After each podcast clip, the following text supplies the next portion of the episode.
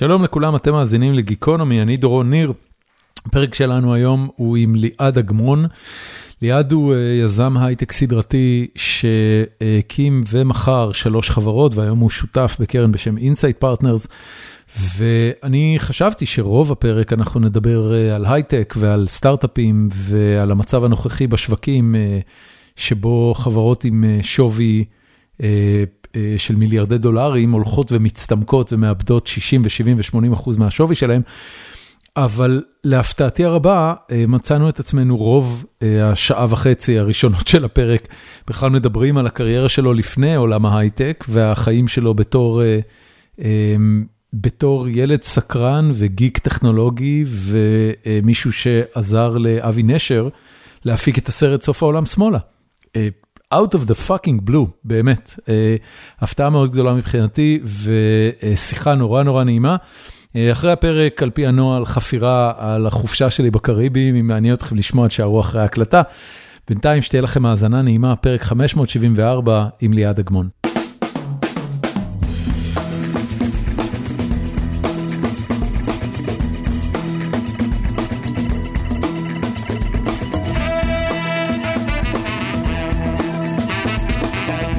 כן, אני קצת, אני קצת מחרב לך את הבילוי של חמישי בערב.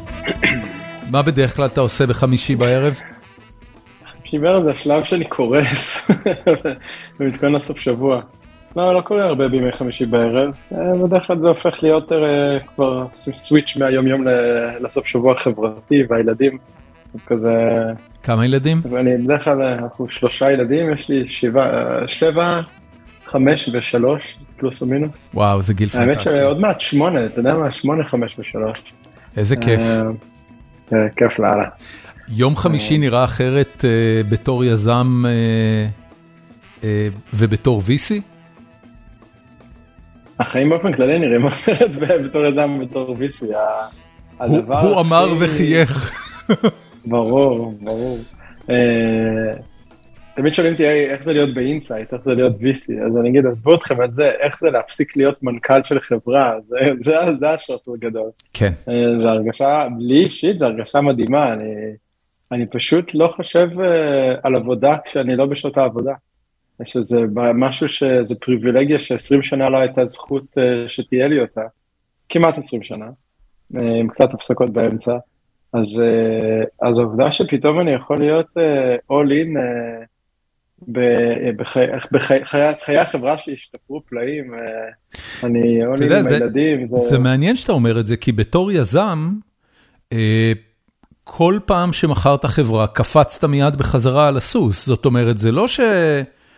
זה לא שסבלת, מה, מה היה הסיבה שבגללה כל פעם חזרת לזה? בין הסטארט-אפ הראשון, הראשון והשני שלי באמת היו back to back, וזאת הייתה טעות. בוא, בוא רק ניתן למאזיננו את הרקע, מה הייתה החברה הראשונה? כן, הראשונה הייתה אוניגמה, שקורה באבטחת מידע, עוד לפני שסייבר היה משהו שנחשב היה סקסי שמשקיע בהמון כסף. מתי הקמתם? שמכרנו למקאפי, הקמנו ב-2004, באוקטובר 2004. וואו, מה היית ילד? בן כמה היית? דצמבר, דצמבר 2004, הייתי בן 27, לא כזה ילד כבר, אוקיי. ומכרנו באוקטובר 2006, מכרנו למקאפי, אז שנה ועשרה חודשים אחרי זה. שנה ועשרה חודשים. כן, זה היה, כן, גייסנו בערך שלושה מיליון דולר מאנג'לים, קרנות לא רצו להשקיע בנו, כי אמרו לנו שסקיוריטי זה לא תחום חם. ו... So much for uh, investors knowledge. כן, בדיוק, אמרו לא, וזה, ואיך תעשו distribution, וזה לא תחום מעניין וכו'. וכן, ובעצם שנה וצרה, בעצם שנה ו... אני מנסה לשאול רגע קלנדרית, שנה וחמישה חודשים אחרי שהתחלנו בערך, כבר הבנתי, כאילו, שמקאפי בעצם, התחלנו את התהליך עם מקאפי שירכשו אותנו, ולקח כמה חודשים והם רכשו. מכרנו ב-20 מיליון דולר, שזה היה סכום, פעם זה היה סכום יפה. היום זה, היום 20 מיליון דולר יחשב לאכזבה איומה למשקיעים. כן, אני משער, אני משער. כן, אבל אתה יודע, אבל זה חצי נכון, כי תחשוב שאם אתה שני פאונדרים שגייסתם 3 מיליון דולר מאנג'לים, ואחרי שנה וחצי מכרתם את החברה ב-20 מיליון דולר, אז האנג'לים הרוויחו, אתם מרוויחים. תראה, זה מסוג הדברים... בגיל 30, אז זה כן, קצת סיוע כן, כן, כן. לשאר הקריירה. נכון. נכון, נכון, נכון. כן, זה לא עכשיו כותרות יוניקורן. זה קצת מזכיר את גיפטס פרויקט של רון גורה, גם סיפור דומה, גיוס של כמה מיליונים, רצו שנה וחצי, שנתיים, מכרו לפייפל.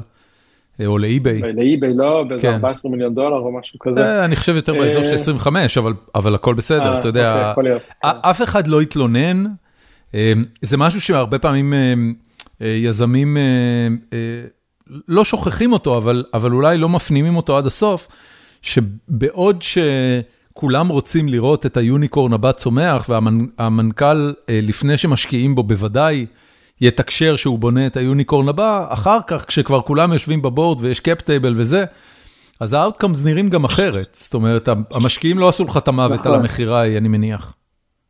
לא, תשמע, היה לנו, עשינו מלא טעויות של ילדים, היה לנו אנג'לים נוראים, חוץ מאחד שהיה מדהים, סנג'ה קומר, שהיה מנכ"ל CA, היה לנו אנג'לים נוראים, כאילו, צריך לזכור, זה כאילו, זה לפני 18 שנה, וזה בעצם לפני שישה דורות, כשזה מתחיל בחיי הכלב של יזמי הייטק.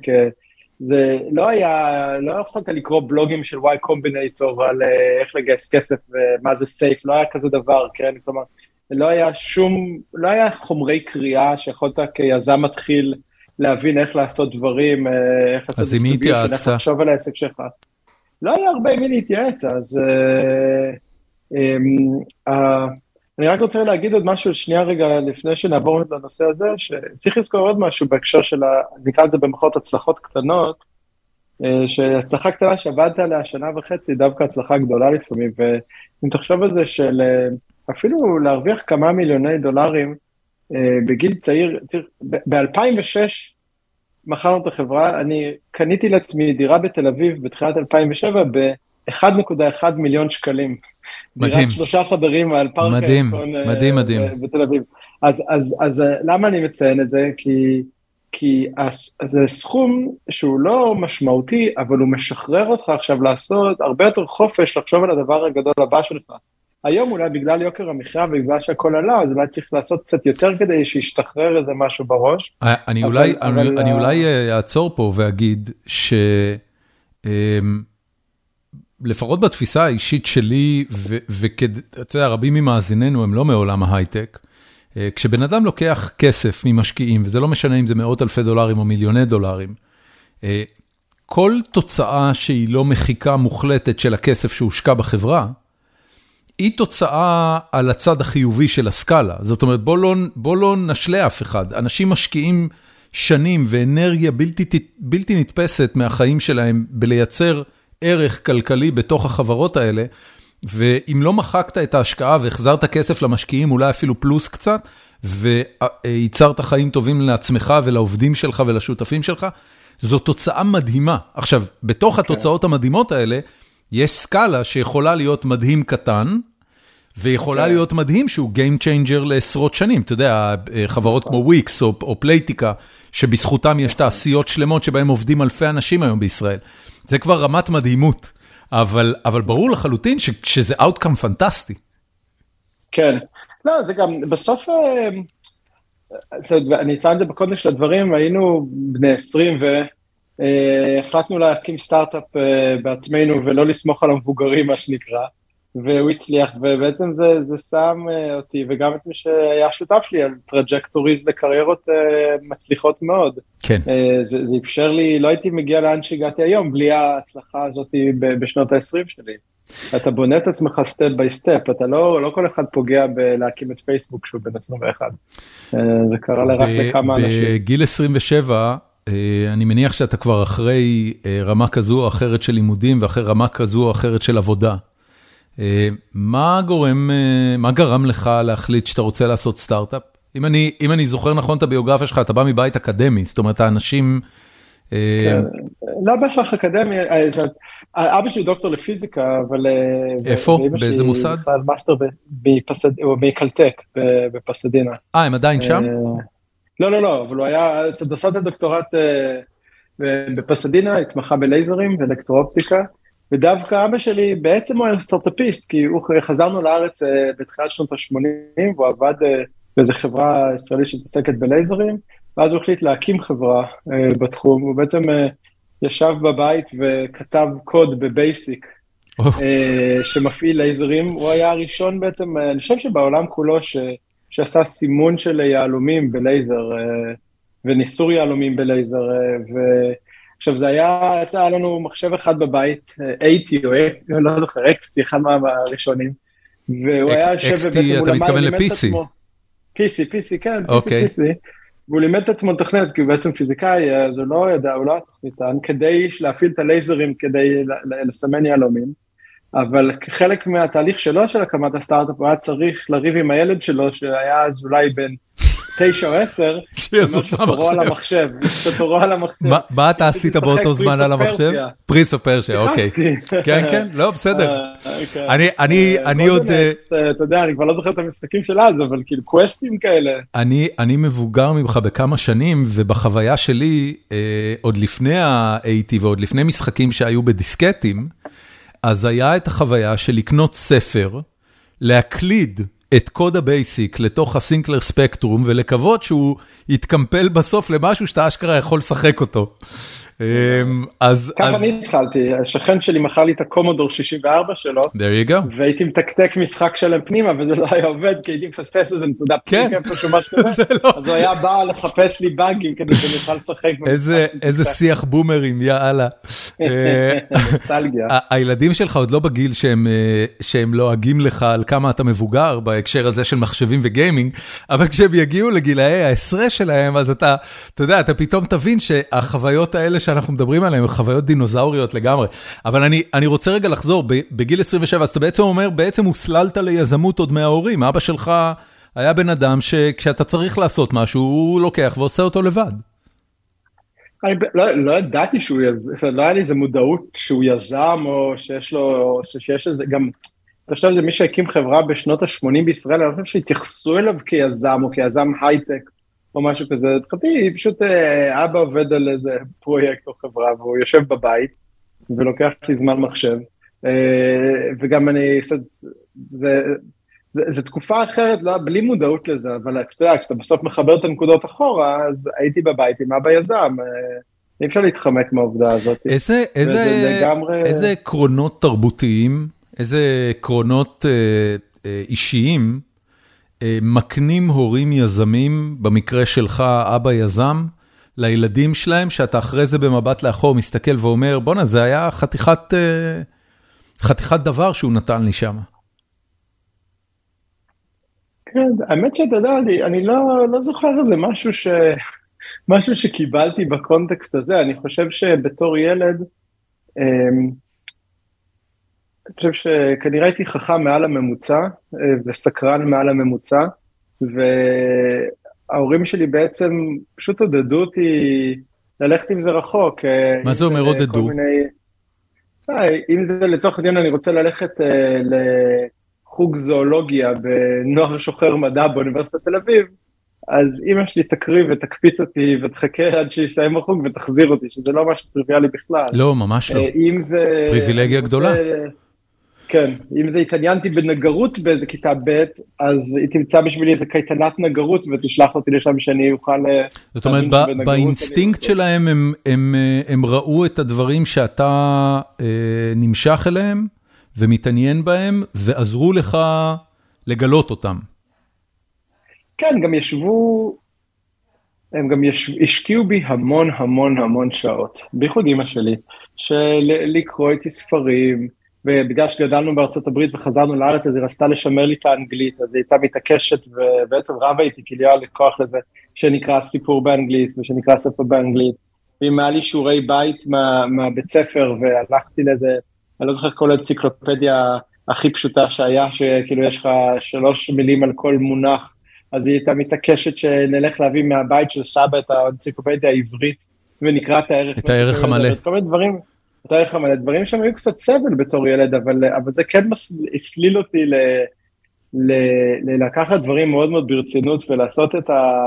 ללכת כאילו all the way, כאילו אני, אני, לא, אני לא עושה דברים חפלאפ, אני לוקח את ה, כמעט כל מה שאני עושה מאוד מאוד ברצינות, אה, ו, ויש לי גם איזשהו can do attitude שאין אין, אין דבר שאני אחשוב ש...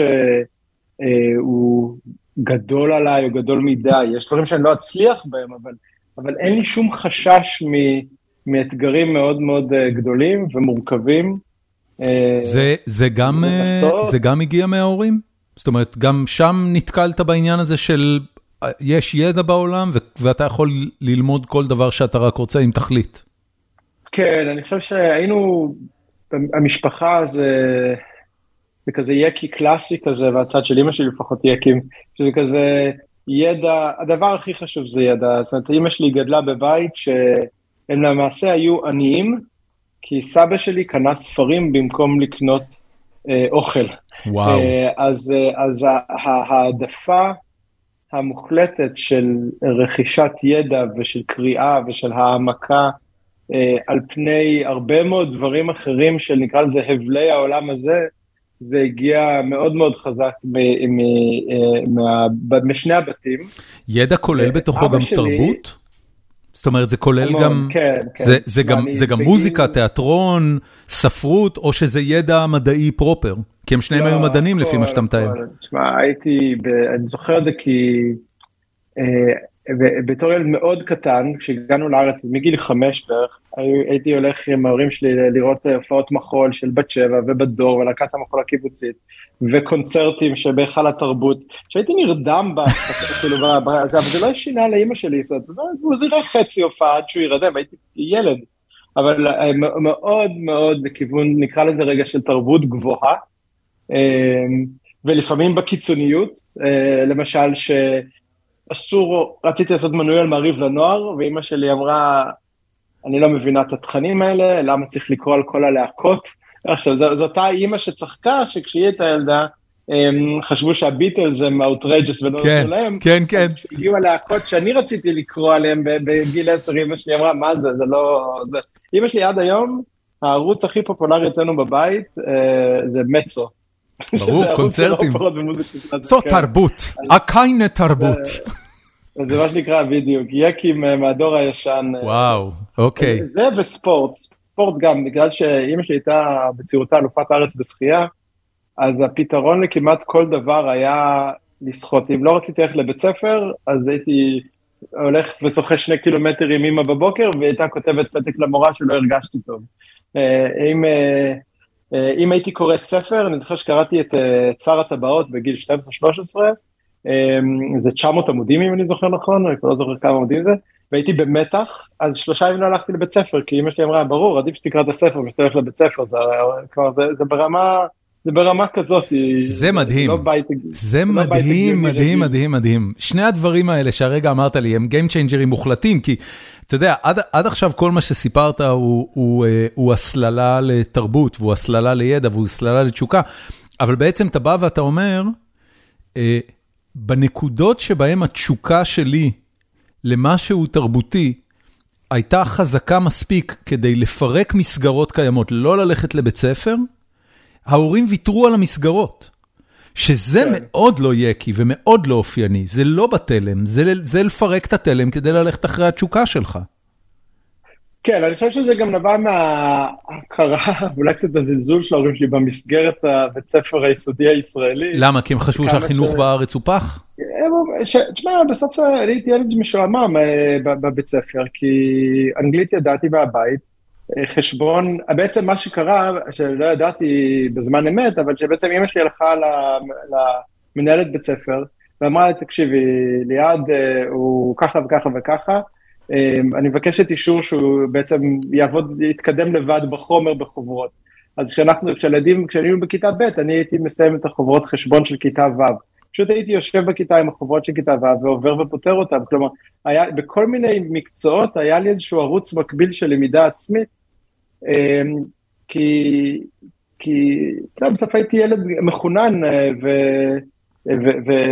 וכזה גיק, והבית ספר זרמו עם זה, כי מה האלטרנטיבה, שאני אפריע בשיעור, אז, אז הייתי שיעורים שלמים יושב וקורא ספר מתחת אה, לשולחן. הם גם רצו שתלך לתוכנית מחוננים, או שזה לא היה אז?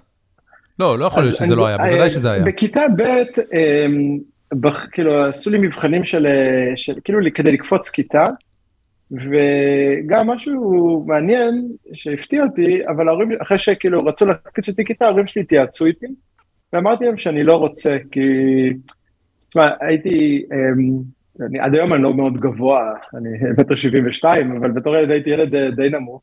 והילדים בכיתה, כאילו אם הייתי צריך לקפוץ כיתה, הם היו נורא גבוהים וגדולים, ולא הרגשתי נוח, פחדתי קצת מהשכבה מעליי, ולא טריוויאלי בכיתה ב' פתאום לעבור לכיתה מעליך. וההורים שלי, האמת, לזכותם ייאמר, הם פשוט אמרו, טוב, אז תישאר בכיתה, אז במילא, בסוף אבא שלי אמר לי בדיעבד, אמר, שמע, מה זה משנה, במילא היית כבר בחומר כמה שנים לפני, אז מה זה כן. משנה כבר אם היית משתנה כיתה ג' או ד', מה זה כן. משנה, פחות משנה עם החברים שלך. אה, כן. כשמה שאותי הוביל, זה, אני אהבתי לשחק כדורגל, כדורסל, אה, כאילו בחלקים הפיזיים של להיות עם ילדים בגילך, זה היה נכון שאני אשאר. אבל כן, מאז ומעולם את כל הנוער שוחר מדע ואת כל הדברים האלה, אבל פשוט עפתי על זה, זה לא. שאמרו לי לך תעשה. וזה היה במקביל למלא חוגים שונים ומשונים. פשוט, אני חושב שגידלו אותי להיות ילד, גד... אני כנראה ב-DNA שלי כזה, אבל עודדו את זה, להיות ילד עם סקרנות פשוט כאילו בלתי נגמרת, שמשכה עד היום, אבל בתור ילד...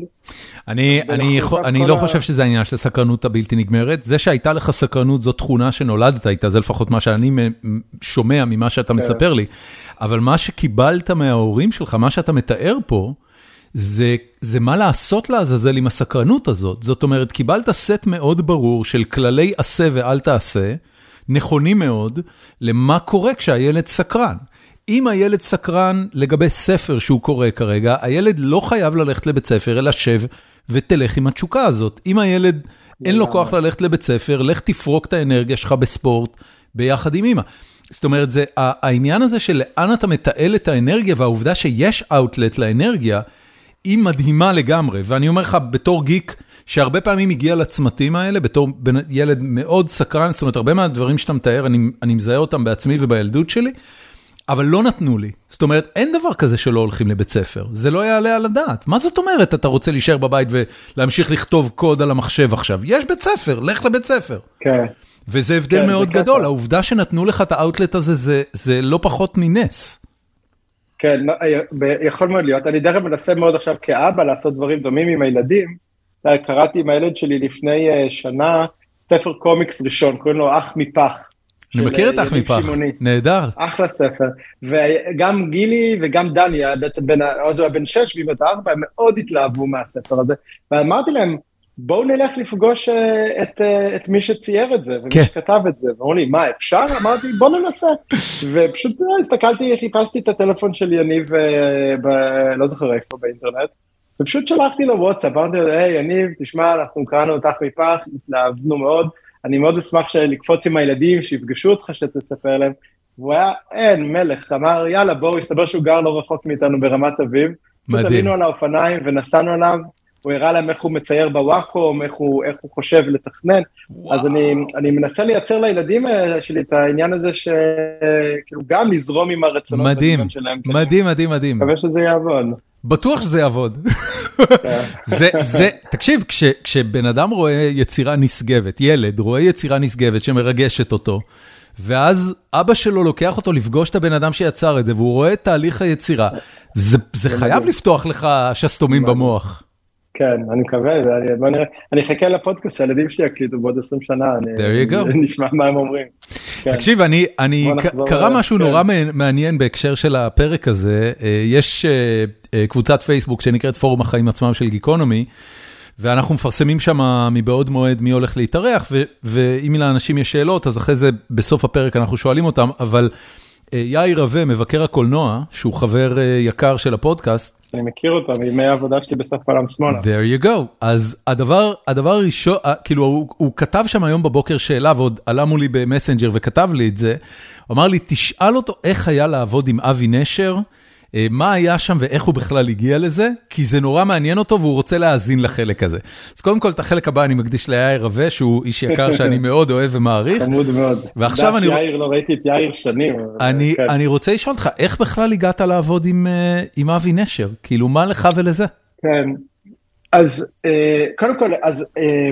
אז אני עשיתי. היום מותר להגיד, הייתי בשמונה אחד בצבא, ואחרי זה נסעתי למזרח לטייל שנה, וכשחזרתי, חזרתי ב-99, בדיוק בשנייה לפני שהתפוצצה הבועה, אה, ובמשך שנתיים עבדתי בעצם בשלושה סטארט-אפים שבכולם I hit all my milestones והסטארט-אפים פשטו רגל.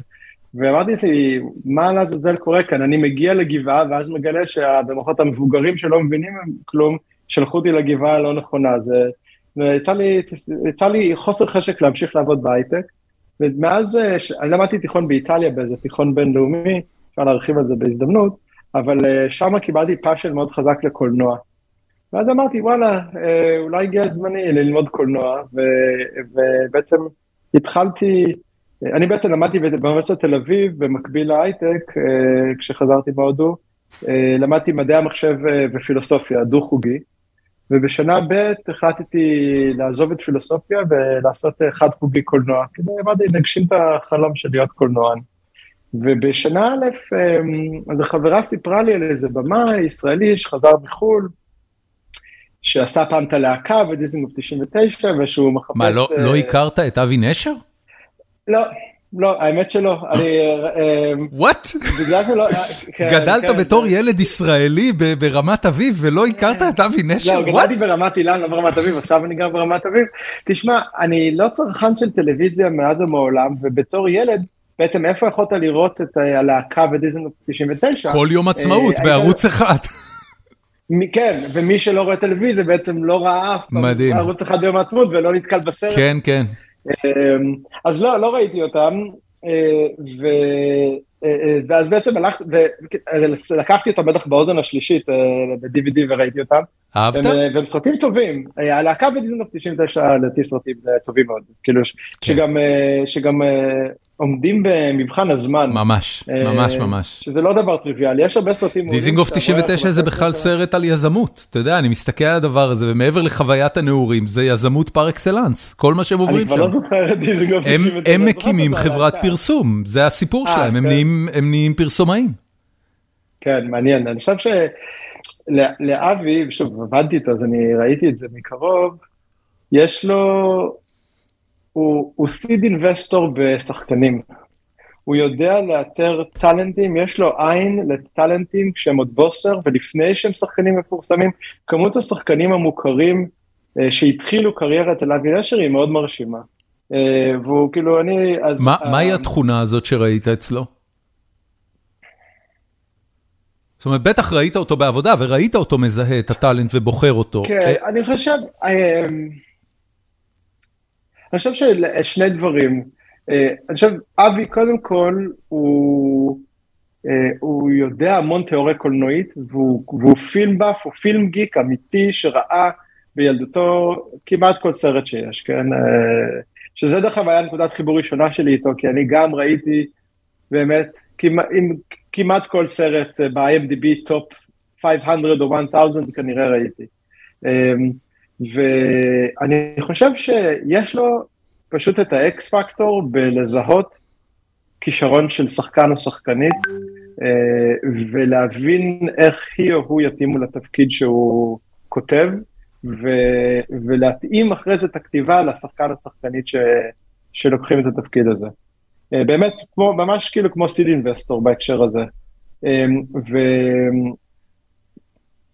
אבל, אבל בעצם אחרי שראיתי את, ה, את הלהקה בדיזנגוף 99, אז אה, אמרתי, טוב, אני אפגוש אותו.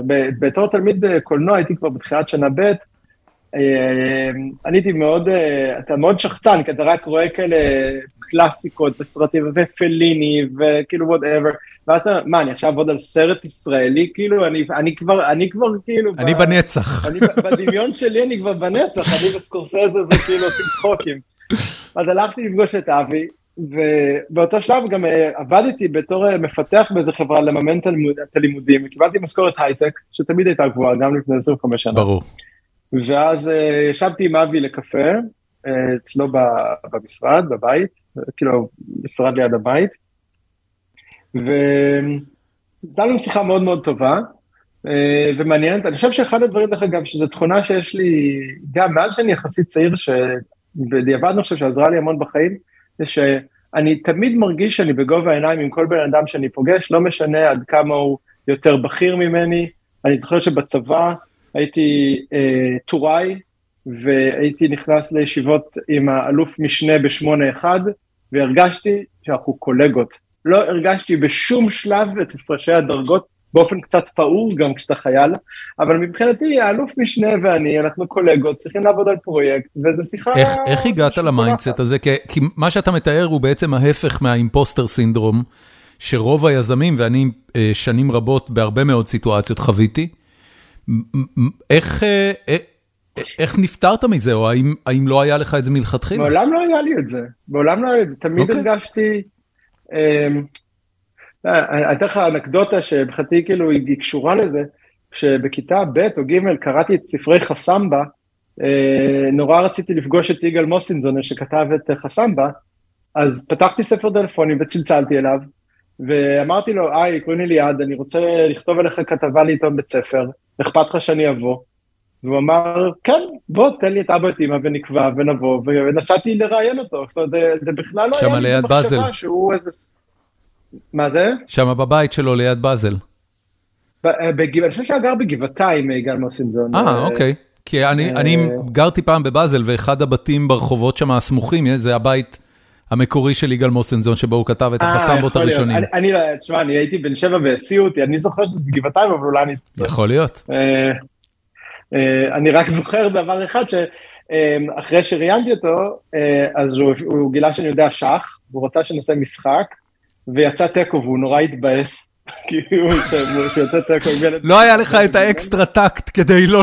לא, לא כדי להפסיד לא, ליגאל מוצן. ניצחתי, מה? התבאסתי שניצחתי. אה, גדול. אבל אז הוא התחיל לקשקש עם אבא שלי, שבעצם ליווה אותי והסיע אותי, וגילה שאבא שלי הוא דוקטור לפיזיקה, וליגאל מוסינזון היה המון רעיונות כן, והמצאות. כן, כן, כן, המערה החשמלית כמובן. הוא נורא התלהב שהוא יכול לדבר, המערה החשמלית, היה לו גם, אני זוכר שאבא שלי סיפר לי ש...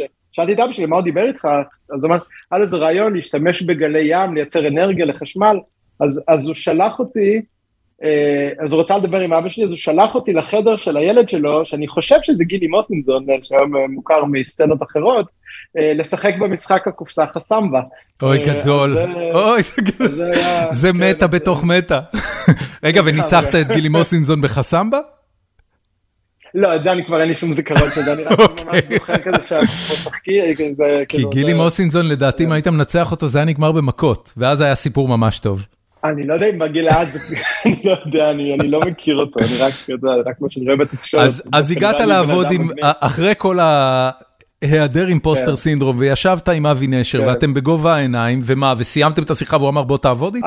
ואז מצלצל אליי בערב מישהו שהוא הליין פרודיוסר היה של הסרט, המפיק בפועל, ואומר לי, תשמע, אבי אה, מאוד התלהב ממך, אה, הוא רוצה שתעבוד אצלו, שאולי אבי צלצל ואז ההוא צלצל. אנחנו מדברים על סוף העולם שמאלה, על סרט החזרה לארץ של אבי. כן, כן, בדיוק, זה היה ב-2001. ואז אה, אה, אני אומר, יופי, מגניב, מה, מה המימו? אה, ואז הם רוצים, הם הציעו לי 4,000 שקל לחודש. עכשיו, אני באותו שלב, בתור מפתח, הרווחתי כבר 24,000 שקל בחודש. הייתי צריך לממן את החיים בתל אביב. דירה שכורה ואת הלימודים שלי והכל. ואמרתי, תקשיב, אני לא עובד במשכורות כאלה, התבלבלתם.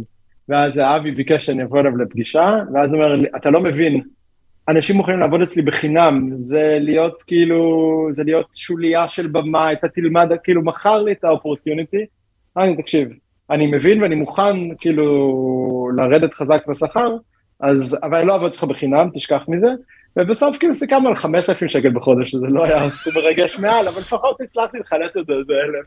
אה, ובעצם ויתרתי על משכורת אה, הייטק, ו... ובעצם חייתי מהחסכונות שלי באותה שנה, כי בחמש אלפים שקל בחודש אי אפשר היה ברור. לשלם שכר דירה וכולי. והתחלתי לעבוד עם אבי, בעצם כשלא היה הרבה, זה היה אה, הוא ביחד עם רובי פורת שובל, ש... פיתחה את התסריט, זה היה סיפור חיים שלה. כן, כן, אני... אחרי זה זה נגמר לא טוב, היה ריב פאונדרים שם.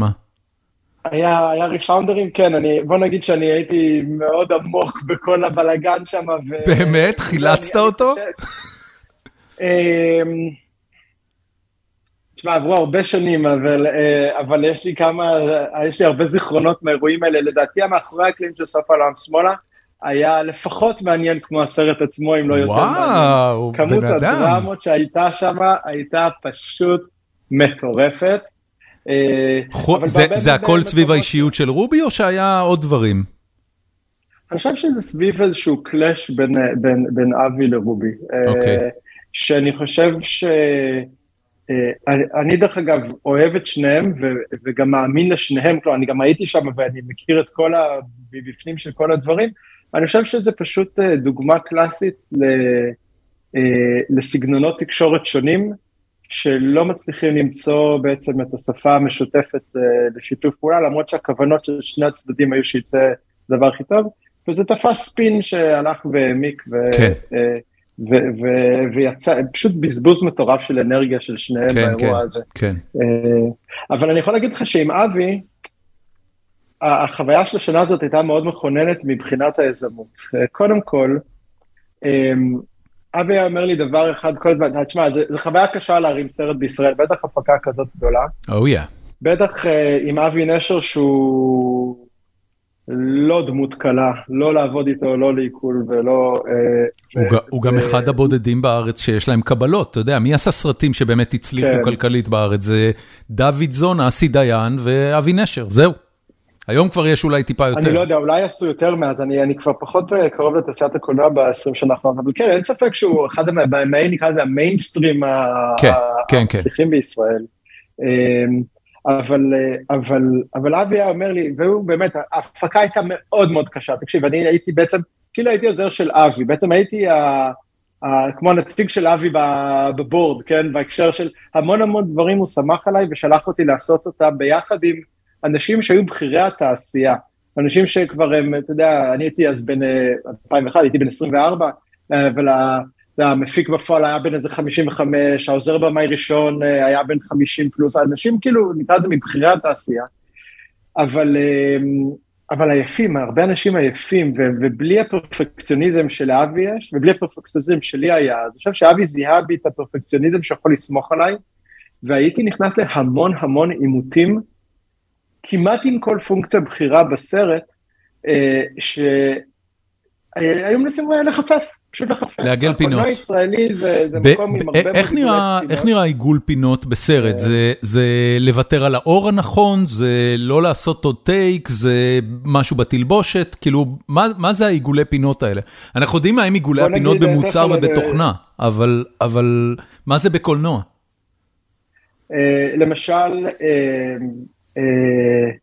לא לשים שם של שחקנית בקול שיט, שזה בעצם אומר השחקנים שצריכים לבוא ליום צילומים, ואז מגיעים לבוקר יום צילום וחזרה שחקנית סופר משמעותית לסצנה, ושואלים איפה היא, ומסתבר שהעוזר במאי שכח לשים אותה ב call sheet, והיא שעכשיו בטיול במדבר עם ההורים, ואתה צריך לשלוח ג'יפ אה, עם חבר מהשב"כ לנסוע במדבריות יהודה, לחפש אותה באמצע הטיול, ולהוציא, לשלוף אותה מאיזה גב מים עם מימייה ולהביא אותה לסט הצילומים, כי כל הסט בעצם קפוא ומחכים לה, כי שכחו לשים את השם שלה ב call sheet.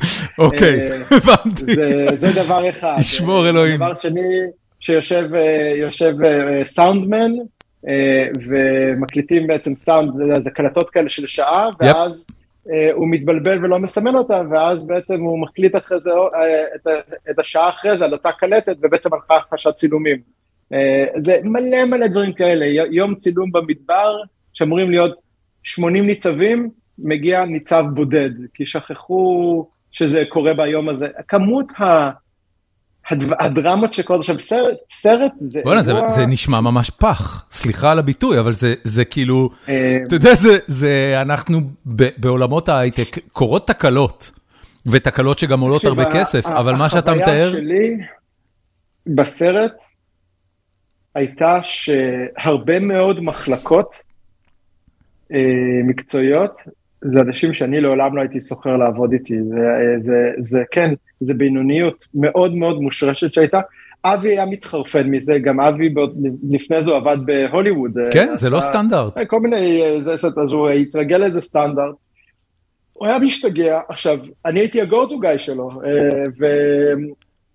אבל מה, מה רוצה להגיד, שהוא אמר לי משהו נורא נורא חשוב, הוא אומר, תקשיב לי, עזוב, זה לא משנה כמה יצרחו עליך וישנאו אותך, קודם כל יש לך את הגיבוי שלי, אתה אומר להם, תקשיבו, אני הנציג של אבי כאן, לא משנה אם זה ישיבת תלבושות, או אם זה, כל, או אם זה location scouting, ויש לך את הגיבוי שלי המלא, ואתה העיניים שלי שם, ואתה, הד... כשאתה פותח את הפה ולדבר, זה כאילו אני אמרתי את זה, ואם לא יכולים להבין את זה, שילכו לעבוד בסרט אחר. אז הוא נתן לי גיבוי מוחלט, והדבר השני זה שאמר לי, תקשיב, לא משנה כמה ישנאו אותך ואותי בצילומים, אה, אני דרך אגב לא מישהו שקל לשנוא אותו, היה לו, היה הרבה רגשות שלילים כלפיו בסט. אה, הוא אומר, אם הסרט, בסוף הדבר היחידי שזה חשוב זה אם יצא סרט טוב או לא. כן. אם יצא סרט טוב, כולם יגידו איזה מדהים כולם היה. כולם ירצו לעבוד בסרט הבא. זה, כולם כאילו יגיד, יזכרו דברים חיוביים, אבל מה שאני לשמוע לי, זה אומר, תקשיב, יש הרבה מאוד אנשים שחיים את הקולנוע בישראל כלייפסטייל ביזנס, שזה הצחוקים, זה הפינת קפה, זה השחטות, זה העישונים, אבל יוצאים סרטים חרא. ו- ו- ואני לא בעסקי הלייפסטייל, אני רוצה להביא סרט טוב, ופשוט תזכור את זה, שאם התוצאה תהיה טובה, כולם ירצו להיות attached לסיפור הזה, ואם יצא סרט חרא, זה בכלל לא משנה שהיה לכולם כיף חודשיים בצילומים. כן. אז זו אמירה חזקה. אתה, אמ, אתה... אני מאמין שאפשר ליהנות וגם שיהיה תוצאה מדהימה. או, זה, זה השאלה שלי, בתוך החוויה הזאת, הרי בסוף אני מדמיין את זה, ואתה ילד בן 24, כשהצילומים היו כבר הייתי תחילת 25, כי היה... בן 25, כן. מאוד בטוח בעצמך, מגיע מהייטק, לא קולנוען, לא מהחבר'ה ש, שמנהלים את ההפקה הזאת, ועכשיו אתה ה-go to guy של הבמאי, ואני מניח שבשיחות האלה, שבהם אתה צריך להגיד, חבר'ה, זה מה שאבי רוצה וזה מה שצריך להיות, האנשים מסביב אה, רוצים לדפוק לך מכות. תקשיב, אני זוכר שהעוזר במאי ראשון, לא משנה שמו, וה line producer, שוב, שהם... מה זה line producer? סליחה על ה... מפיק בפועל, זה, זה זה שבעצם אחראי על היום-יום של, ה, של הסט של הצילומים, okay. okay. של שיהיה גנרטורים, שיהיה משאיות, כאילו, אוקיי. שניהם שהם אנשים מהבכירים של התעשייה, כן? צורכים עליי, שהם יגרמו לזה שלעולם אני לא אעבוד בתעשייה, שכף רגלי לא תדרוך בתעשייה. ממש הרווי ויינסטיין, אני אשרוף אותך. כן, עכשיו הם... הם אמרת הם להם שרוף שרוף חביבי ל"ג בעומר עוד לא, מעט? אני... תשמע, יש בזה אלמנט של טיפה, כאילו חלחלה דאגה לליבי שישרפו אותי, אבל... אבל אמרתי לעצמי... זה it is what it is, כאילו, אני צריך לעשות את העבודה שלי הכי טוב שיש, ואם זה לא, אם הם לא במחנה שלי, מה זה, אני יכול להבין, יושב אה, מפיק בפועל, וילד בן 24 אומר לו מה לעשות, כן. שהוא עשה סרטים עם אורי זוהר בשנות ה-60 וה-70, כן? אבל אני בא ואני אומר לו, תקשיב, אמ, אומר לו, תקשיב, אתה לא רושם את הדברים שאנחנו מדברים עליהם, אתה שוכח חצי מהדברים, ואז אתה מאלתר וכולי, אנחנו לא יכולים להרים ככה סרט. אה, והוא צורח עליי, מה אתה מבין ילד? כאילו, ואני אומר, תשמע, אני לא מבין הרבה, אבל אני כן מבין שאם עושים ישיבה ומחליטים החלטות, צריך לרשום את זה, כדי שנוכל אחרי זה לעקוב אחרי ביצוע. וזה לא דברים שבאו להם טוב. אמ, אבל, אבל, אמ, אה, היו הרבה דברים. זה ממש, זה ממש הסצנה ממאניבול. רובי רצתה לפטר אותי מהסרט. אה, באמת? רובי, כן. בגלל שהיה כאלה מריבות סביב העניין של התסריט, אה, וניסיתי לפשר, הייתה עוד תסריטאית בשם שרה עזר, ניסיתי לפשר, היה שם כל מיני דרמות, ו, וכנראה רובי, דרך אגב, אנחנו קשר טוב, אני מת עליה, כן, זה הכל ups and downs היה בזמן הצילומים, אבל in the grand scheme of things זה היה לנו כיף ביחד. היא החליטה שצריך לפטר אותי, אז יש לך פקס למשרד ההפקה, שמשרד ההפקה זה אבי ואני, כן, וזה מגיע הפקס ואני קורא בכתב יד של רובי, אבי שלום, אני דורשת לפטר את ליעד מההפקה, אני לא מוכנה שהוא יהיה בהפקה, לא מוכנה לעבוד איתו וכולי. על מה זה היה? מה עשית לה? ספציפית, הפקס הזה, מה... אה, ספציפית, הפקס הזה היה סביב זה שניסיתי לפשר בינה לבין התסריטאית השלישית, שרה עזר, על מי תופיע ראשון בסדר הקרדיטים של כותבי התסריט של הסרט. oh my God. Oh זה היה להם נורא נורא חשוב הסדר, והם לא הסכימו לחתום על המסמך של קרן הקולנוע כדי שהסרט יופק, והיינו בדדליין מטורף, ובגדול צלצלתי לשרה להתחנן, וצלצלתי לרובי להתחנן, לא היה עם מי לדבר. אפשר היה צד ליד, אחד ליד השני, אותו גובה, אבל uh, one by לא, one? זה, זה לא ברולר, אלא זה סתם בטופס של ההגשה לקרן הקולנוע. לא, אתה לא מבין את הדרמה. ואז בעצם רובי שלחה לי את הפקס, ואז היא צלצלה אליי, ואמרה לי, היי ליעד, מה נשמע? זאת רובי, אמרתי לה, טוב, קיבלת את הפקס שלי? אז אמרתי לה, כן, אתה יכול להעביר את ה... אתה יכול אתה יכול להראות אותו לאבי? אני אומר, רובי, פיטרת אותי, אני לא יכול להראות את זה כבר לאבי, אני כבר לא עובד כאן. oh my God. מצחיק מאוד, תעביר את זה לאבי, אז הוא את זה לאבי, אבי מסתכל, סתם זורק לפח והמשכנו הלאה. אה, אבל כאילו זה ברמה כזאת, זה היה... אה, סליחה על השאלה, אבל איך מתאוששים מזה? זאת אומרת, בפעם הבאה שאתה פוגש את רובי, מה, כאילו... תשמע, אה, אני, אני, אני, אני משער שפעם הבאה שפגשתי את רובי, רובי בא ונתן לי חיבוקים ונשיקות, כאילו כמו כל פעם שהיא פגשה אותי, כאילו זה מבחינת רובי אני חושב שזה היה, אה, לא היה לה משהו אישי נגדי, אבל זה היה איזו אמירה והייתה צריכה להוציא אותה, וטוב זה לא קרה, אז אפשר להמשיך את המערכת יחסים כרגיל. זה מאניק אה, טיפסי, זה מזכיר לי שבאיזה חברה... זה אירוע, אבל, אתה יודע, אני לא לקחתי את זה קשה. ואני חושב שרובי הדחיקה את זה, ופשוט המשכנו את המערכת יחסים כרגיל. בחברה שעבדתי בה בעבר, אה, היה באיזושהי נקודה מהלך, אה, המשקיעים המובילים שם היו גולדמן זאקס, ובאיזושהי נקודה הם ניסו לזרוק את הפאונדרים ולהחליף את ההנהלה. והייתה ישיבת בורד, וגולדמן זאקס באו לישיבת בורד, והביאו הצעה לזרוק את הפאונדרים הביתה, והפאונדרים שם, בחדר. וזה לא עבר, המשקיעים האחרים לא רצו לזרוק את הפאונדרים הביתה, ובוודאי שהפאונדרים היו נגד. וזה עבר, וזהו, וממשיכים לעבוד כאילו כלום עם גולדמן זאקס בבורד. כן. סיים סיים, בדיוק סיים, זה כאילו, אתה אומר, טוב, ניסינו, זה לא אישי, אתה יודע, כן. אתה גם מבין בעצם באירוע הזה, שום דבר לא אישי, היא רצתה שיעיפו אותי, כי בגלל שהתעצבנה על איזה משהו, אבל לא העיפו אותי, טוב, בוא נמשיך כרגיל. אה, אבל אני חושב שזה חלק מהאירוע של אז, של סוף עולם שמאלה, שיש לזה המון הקבלות מבחינתי בסט... לעולם הסטארט-אפים, כי uh, זה very high, high risk, high reward business. בסוף נכון. סרט, זה, אם תחשוב על זה רגע מבחינת, נקרא לזה בהשוואה לסטארט-אפים, אתה מגייס מיליוני דולרים, שאתה שורף, במקרה אני חושב סוף על השמאל היה 35 ימי צילום. ב-35 ימים אתה בעצם שורף את כל הכסף שקיבלת מהמשקיעים, מה שלא יצרת ב-35 ימים האלה לא ייווצר כבר. כן. ובעצם אתה צריך להתכונן מאוד לתקופה הזאת, את ה... ו... וכל דבר כזה הוא דרמטי, כי כל יום צילום הוא עולה סכום מטורף של כסף שאין לך מאיפה להשיג. נכון. היה לנו משקיע שהבריז, היה לנו, כאילו, היה איזה משקיע שהבריז לאבי בצורה מאוד מאוד מכוערת. אה, כי באיזשהו שלב אני חושב שהוא החליט שהוא לא סובל את אבי, ואז אה, משה אדרי, שהיום אה, מסינמה סיטי וכולי, כן. שנתן לאבי כזה מילה, את המילה שלו בעל פה, או לא כמשקיע, לפני זה אמר לאבי, תשמע, אתה תצטרך עזרה בתקציב, אני, אני, אני אשקיע בך. וכש... לא זוכר כמה, חודש, חודשיים לפני הצילומים, או, או ממש לפני שהגשנו לקרן הקולנוע, אותו משקיע חצי נוכל ברח, אבי הלך למשה, למשרד, אני זוכר, אני חושב אפילו אולי באתי איתו, ומשה אמר, תשמע, הבטחתי לך, אז אני אקיים את זה, והפך להיות המשקיע הראשי של הסרט.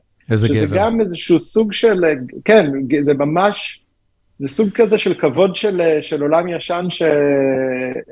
זה, זה אגב, אני לא... שאתה יודע שיש את זה בתעשייה שלנו, של ההייטק, בדיוק. אני, אני לא רואה בזה עולם ישן, אני רואה בזה רגעים שבהם אתה מגלה מי הוא מענץ' ומי הוא... לא. ואין לי טענות לאלה שלא, כי רוב הזמן כן. אנשים מכופפים את העקרונות שלהם, ואתה רואה את זה בחדרי הבורד ובסיטואציות הקשוחות בסטארט-אפים, אנשים מכופפים את העקרונות שלהם לפי אינטרסים מאוד קצרי טווח, אבל כשאתה נתקל במישהו שרואה רחוק מעבר לאופק ולחיצת יד היא משמעותית בעיניו, אתה יודע שיש לך עסק עם בן אדם ברמה גבוהה. כן. כן, אין, אין נכון. באמת הרבה כאלה. אז הקבלה נוספת שראיתי דרך אגב בין קולנוע ליזמות, זה, זה באמת גם, מי, זה מי היה צורך לגייס כסף. ה storytelling הוא סופר חשוב, ה-project positivity, על להיות זה שדוחף את כולם קדימה, על זה שכבר סוף יום וכולם גמורים ורוצים ללכת לחדר, אתה אומר לא, עושים עוד take כי בדיוק יש שקיעה. ו... וזה ייראה יותר יפה, זה ייראה בשני אחוז יותר יפה. בדיוק, ולמרות שכולם כבר לא סובלים אותך כי אתה מושך אותם לקצה, אתה אומר, אנחנו נעשה את הטייק הזה, ואז כן. הטייק הזה יוצא מדהים, והוא נכנס לסרט. יש המון אה, אה, דברים שמאוד אה, הרגשתי כמנכ"ל ברבות השנים, שאני מחזיק את ההתלהבות והאנרגיה בשביל העשרות ואחרי זה מאות אנשים ש, שעובדים אצלי, והם כל הזמן מסתכלים לראות מה, איך אתה. אתה, היה לך יום קשה, אתה לא יכול לבוא לעבודה בפנים נפולות, אין כזה נכון. דבר, כל דבר וכל ניואנס שלך כ- כמנכ"ל מייסד של סטארט-אפ, it gets amplified ו-interpreted על, על כל דבר, ו, ואתה בעצם, אתה מבין את, ה, את הפרוז והקונס של הדבר הזה, כי כן. לפעמים יש תקופות מאוד מאוד קשות, שבא לך לבוא בפנים נפולות למשרד, ואתה צריך במעלית לנשום עמוק, ולהיכנס עם חיוך, כי, ה- כי אם לא היית- תיכנס עם חיוך, יהיה דכדוך בכל החברה.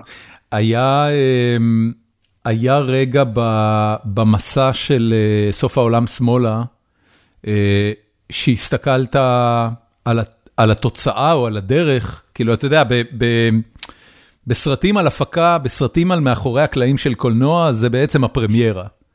אה, אני בדיוק סיימתי, אני לא יודע אם יצא לך לראות את זה, אבל יש סדרה מעולה בשירות הסטרימינג של פארמאונט, שנקראת, שנקראת The Offer. אה, מיני סדרה של עשרה פרקים, בכיכובו של מיילס טלר, שהופיע עכשיו במבריק עם אה, תום קרוז, בתור אה, הבן של גוס, וזה כן. על ה- על מאחורי הקלעים של סיפור ההפקה של הסרט הסנדק. וואלה, וואלה. בהתבסס על מה שסיפרת לי כרגע, אני יכול רק להעריך שאתה מאוד תהנה מהסדרה הזאת. ולכן אני אמליץ לך בחום ללכת לראות אותה, אבל מבחינתם זה הכל מתנקז בסופו של דבר לפרמיירה. היה איזה רגע שהסתכלת על זה ו- והרגשת שהיה שווה את זה או לא שווה את זה, או אה, אני מת לעשות את זה עוד פעם או never again? כן. אני רק אציין לפני שאני אלך על זה, שיש שני סרטים מדהימים על מאחורי הקלעים, אחד זה Heart of Darkness, שזה הבת של פרנסיס פורד קופולה, מתעדת עשתה את- את מאחורי הקלעים של אפוקליפסה עכשיו, נכון. וזה מטורף. מטורף, מטורף. כן, כן, זה, זה אחד הסיפורים, הזה. כי היה ממש, אה, אה, זה היה על סף מוות, כאילו היו שם סיטואציות אה, כן, הרבה יותר קשוחות. כן, הוא משכן את הבית שלו, משכן את כל החיים שלו בשביל להשלים את הסרט. כן. והשני זה אבודים בלה-מנצ'ה, שזה של טרי גיליאם, שרצה על דון קיחוטה שלא לא הצליח. והתפרק לו הסרט, נכון, קרה. בעצם נכון, הדבר נכון. היחידי שיש זה את המאחורי הקלעים של הסרט. נכון. אמ, אבל אצלנו הפרמיירה מבחינתי כבר לא היה מעניין, כאילו זה כבר לא היה... החוויה שלי הייתה, אני מאוד מאמין, דרך אגב, כל הזמן התייעציתי חבר'ה צעירים שרוצים להיכנס לעולם ההייטק, שרוצים להיכנס לעולם ה-VC. אתמול דיברתי בכנס של כלכליסט ובא אליי בחור צעיר, אמר לי, אני בדיוק מסיים ברייכמן ואני נורא רוצה להיכנס לעולם ההשקעות. מה יש לך להמליץ לי לעשות? אמרתי לו, תקשיב, תצא, תלך, תדרך כשם, תגיע לכל הקרנות אה, הון סיכון בארץ, תציע להם לעבוד בשנה חינם על כל סינג'ור שהם רוצים שתעשה, כי אני מאוד מאמין ב apprentice model. זה תזת כאילו, ה mailroom, אה, אה, אתה מתחיל ב mailroom. תזת ה mailroom. כן. כן, ב mailroom כן, ב mailroom זה, כאילו, ייקח זמן, זה- mailroom זה כאילו to get the foot in the door. אני מאמין בלהיות apprentice, כי תחשוב רגע, קולנוע, כמעט כל דבר שאתה לומד, ההבדל בין מה שאתה לומד ב- ב- באוניברסיטה לבין בפועל לחוות את זה הוא מטורף. אז, אז אני מסתכל על החוויה הזאת שבעצם הייתי שם מהרגע הראשון שנכתב תסריט ועד. לגייס את הכספים, לקרן הקולנוע, לליהוקים, ל location scouting, כאילו קיבלתי את ה-360 view על what does it take to make a film, אה, וזה משהו שהוא לא יסולא בפז, ויצא לי במזלי לחבור למישהו ש... בוא, זה the top of his game יחסית לשוק הישראלי, לגמרי. אז כאילו, אז, אז כאילו, אז זה הלך מדהים. אז, ו, וזה משהו שאני תמיד מציע לאנשים שהם entry level שרוצים להיכנס לתעשייה החדשה. תבואו, תציעו את שירותכם בחינם, אה, וזה בית ספר מדהים. ואם אתם טובים, אתם תגיעו ל, ל, למקומות אה, מאוד רחוקים. כן. ודרך אגב, במודל הזה אני גם שכרתי אנשים אליי לעבוד בחברות שלי לאורך השנים. אנשים שבאו לא מהתחום ונורא רצו להיכנס, אמרתי להם, תקשיבו, אני מוכן לסנג'ר אתכם כמה חודשים במשכורת מינימום, ואם תהיו טובים, יש לכם עתיד אצלנו. אחד uh, התחיל אצלי ככה והפך להיות VP Operations בדיינמיק אחרי כמה שנים, כשהוא התחיל לי בתור, אמרתי לו, תקשיב, לא יודע מה יש לי לעשות איתך, בוא, בוא למשרד ונראה, ו, ונראה, מי, נחיה מיום ליום. Uh, ועשה חמש שנים בדיינמיק וסיים בתור ה-VP Operations שלנו, ובחור אחר זה טייס F-16 שהיה, ב, לימדתי ב-MBA בתל אביב, הוא היה בשנת לימודים, הוא אמר לי שיש לו עוד שלושה חודשים עד שהוא חוזר לטייסת, אה, אם יש לי משהו לסנג'ר אותו בחינם, אז אמרתי לו, בוא, אני אסנג'ר אותך ב product אצלנו, וכשהוא השתחרר מצה"ל שלוש שנים אחרי זה, הוא הפך להיות product manager בדיינמיק יילד, והיום הוא מוביל product בסטארט-אפ אחר, אז מדהים. אני מאוד מאוד מאמין ב... כאילו... אתה, אתה בעצם אומר תשוקה אה, ו, ומוטיבציה ונכונות להשקיע אנרגיה חשובה יותר מידע, קשרים, או כל דבר שאתה יכול להגיע איתו באפיקים הקונבנציונליים? אני לא חושב, לא יודע אם היא חשובה יותר, כאילו, אני לא יכול לשים את זה על סקאלה בהקשר הזה, עכשיו ידע הוא חשוב, קשרים זה חשוב, אבל הנכ... הנכונות להראות שאתה מוכן להקריב ושאתה סופר אמביציוזי, הצד השני מקבל את זה מאוד מאוד טוב. אה, זאת אומרת, אז, אז עכשיו, עכשיו אם אתה בא ואומר, אני, תקשיב, ליעד, אני אעבוד אצלך בחינם חצי שנה, מה שאתה רוצה.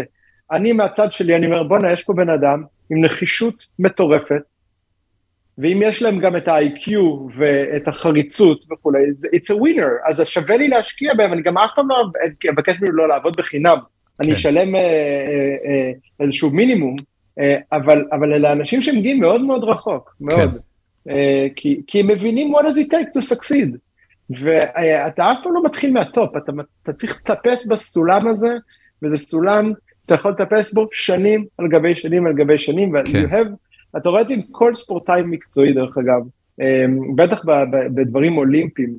You have to endure the pain שנה אחרי שנה אחרי שנה אחרי שנה. זה לא חוכמה לראות אותם בפודיום. זה לא חוכמה להסתכל, אה, ליעד מכר סטארט-אפ, עכשיו הוא שותף באינסייט. fucking טחנתי 30 שנה כדי להגיע לנקודה הזאת, זה, זה לא מקרי. היה לי מזל, אבל זה לא מקרי, אם לא הייתי עושה את כל הדברים האלה, אז, אז, אז ויכול להיות שהיה לי קריירה נחמדה כזאת, somewhere in the middle, אבל כאילו, I paid the price. כן. I paid a lot of, I paid a big price for that. כאילו זה לא, זה לא, זה לא, זה לא בא בלי הקרבות מאוד מאוד גדולות. אמ, כשנגמר, אמ, כשנגמר המסע של אה, סוף העולם שמאלה, חזרת בעצם ליזמות טכנולוגית. זה היה בשביל יאיר רווה, השעה האחרונה בשבילי. תקשיב, זה היה גם בשבילי. אני לא סיפרתי. לך את זה אפילו, אבל אני בעצמי בוגר קולנוע, זאת אומרת, אני התחלתי מלרצות לעשות קולנוע, למדתי בקאמרה אובסקורה, עשיתי שנה, כן. לא התחברתי ל vibe של אה, קולנוענים ישראלים. אה, באותה תקופה, בת ים ניו יורק הייתה התוכנית הכי פופולרית בטלוויזיה, וזה כאילו היה... היעד שכולם שואפים אליו, סיפורים קטנים של פריפריה gone to greatness, שאגב, סוף העולם שמאלה היה אחד המייצגים שלו. אה, אני לא התחברתי, אני רציתי לעשות קולנוע טכנולוגי וגיקי, והלכתי יותר לכיוונים של video games ו, אה, ומדיה ותעשיות שהן אה, יותר עתירות טכנולוגיה מאשר הקולנוע הישראלי באותה תקופה, אבל אני, אני מת על הסיפורים האלה. כל הסיפורים האלה, בלי יוצא מן הכלל, הם בעיניי סיפורים פשוט נהדרים, כי אתה מוצא את האנשים... בנקודות שמאתגרות את ה, את האישיות שלהם ואת הנפש שלהם, ויוצאים שם כל הדברים הטובים ב, ב, בסיפורים על בני אדם. אתה יודע, זה, זה כמו כן. שאמרת, ספורט מהבחינה הזאת, ועשייה של סרט וסטארט-אפ, זה כולם אה, אה, מיקרו-קוסמוסים של אה, אנשים במצבי קיצון, וזה מוציא דינמיקות נורא מעניינות. אה, אבל חזרה אליך, אה, חזרת ליזמות טכנולוגית אחרי זה.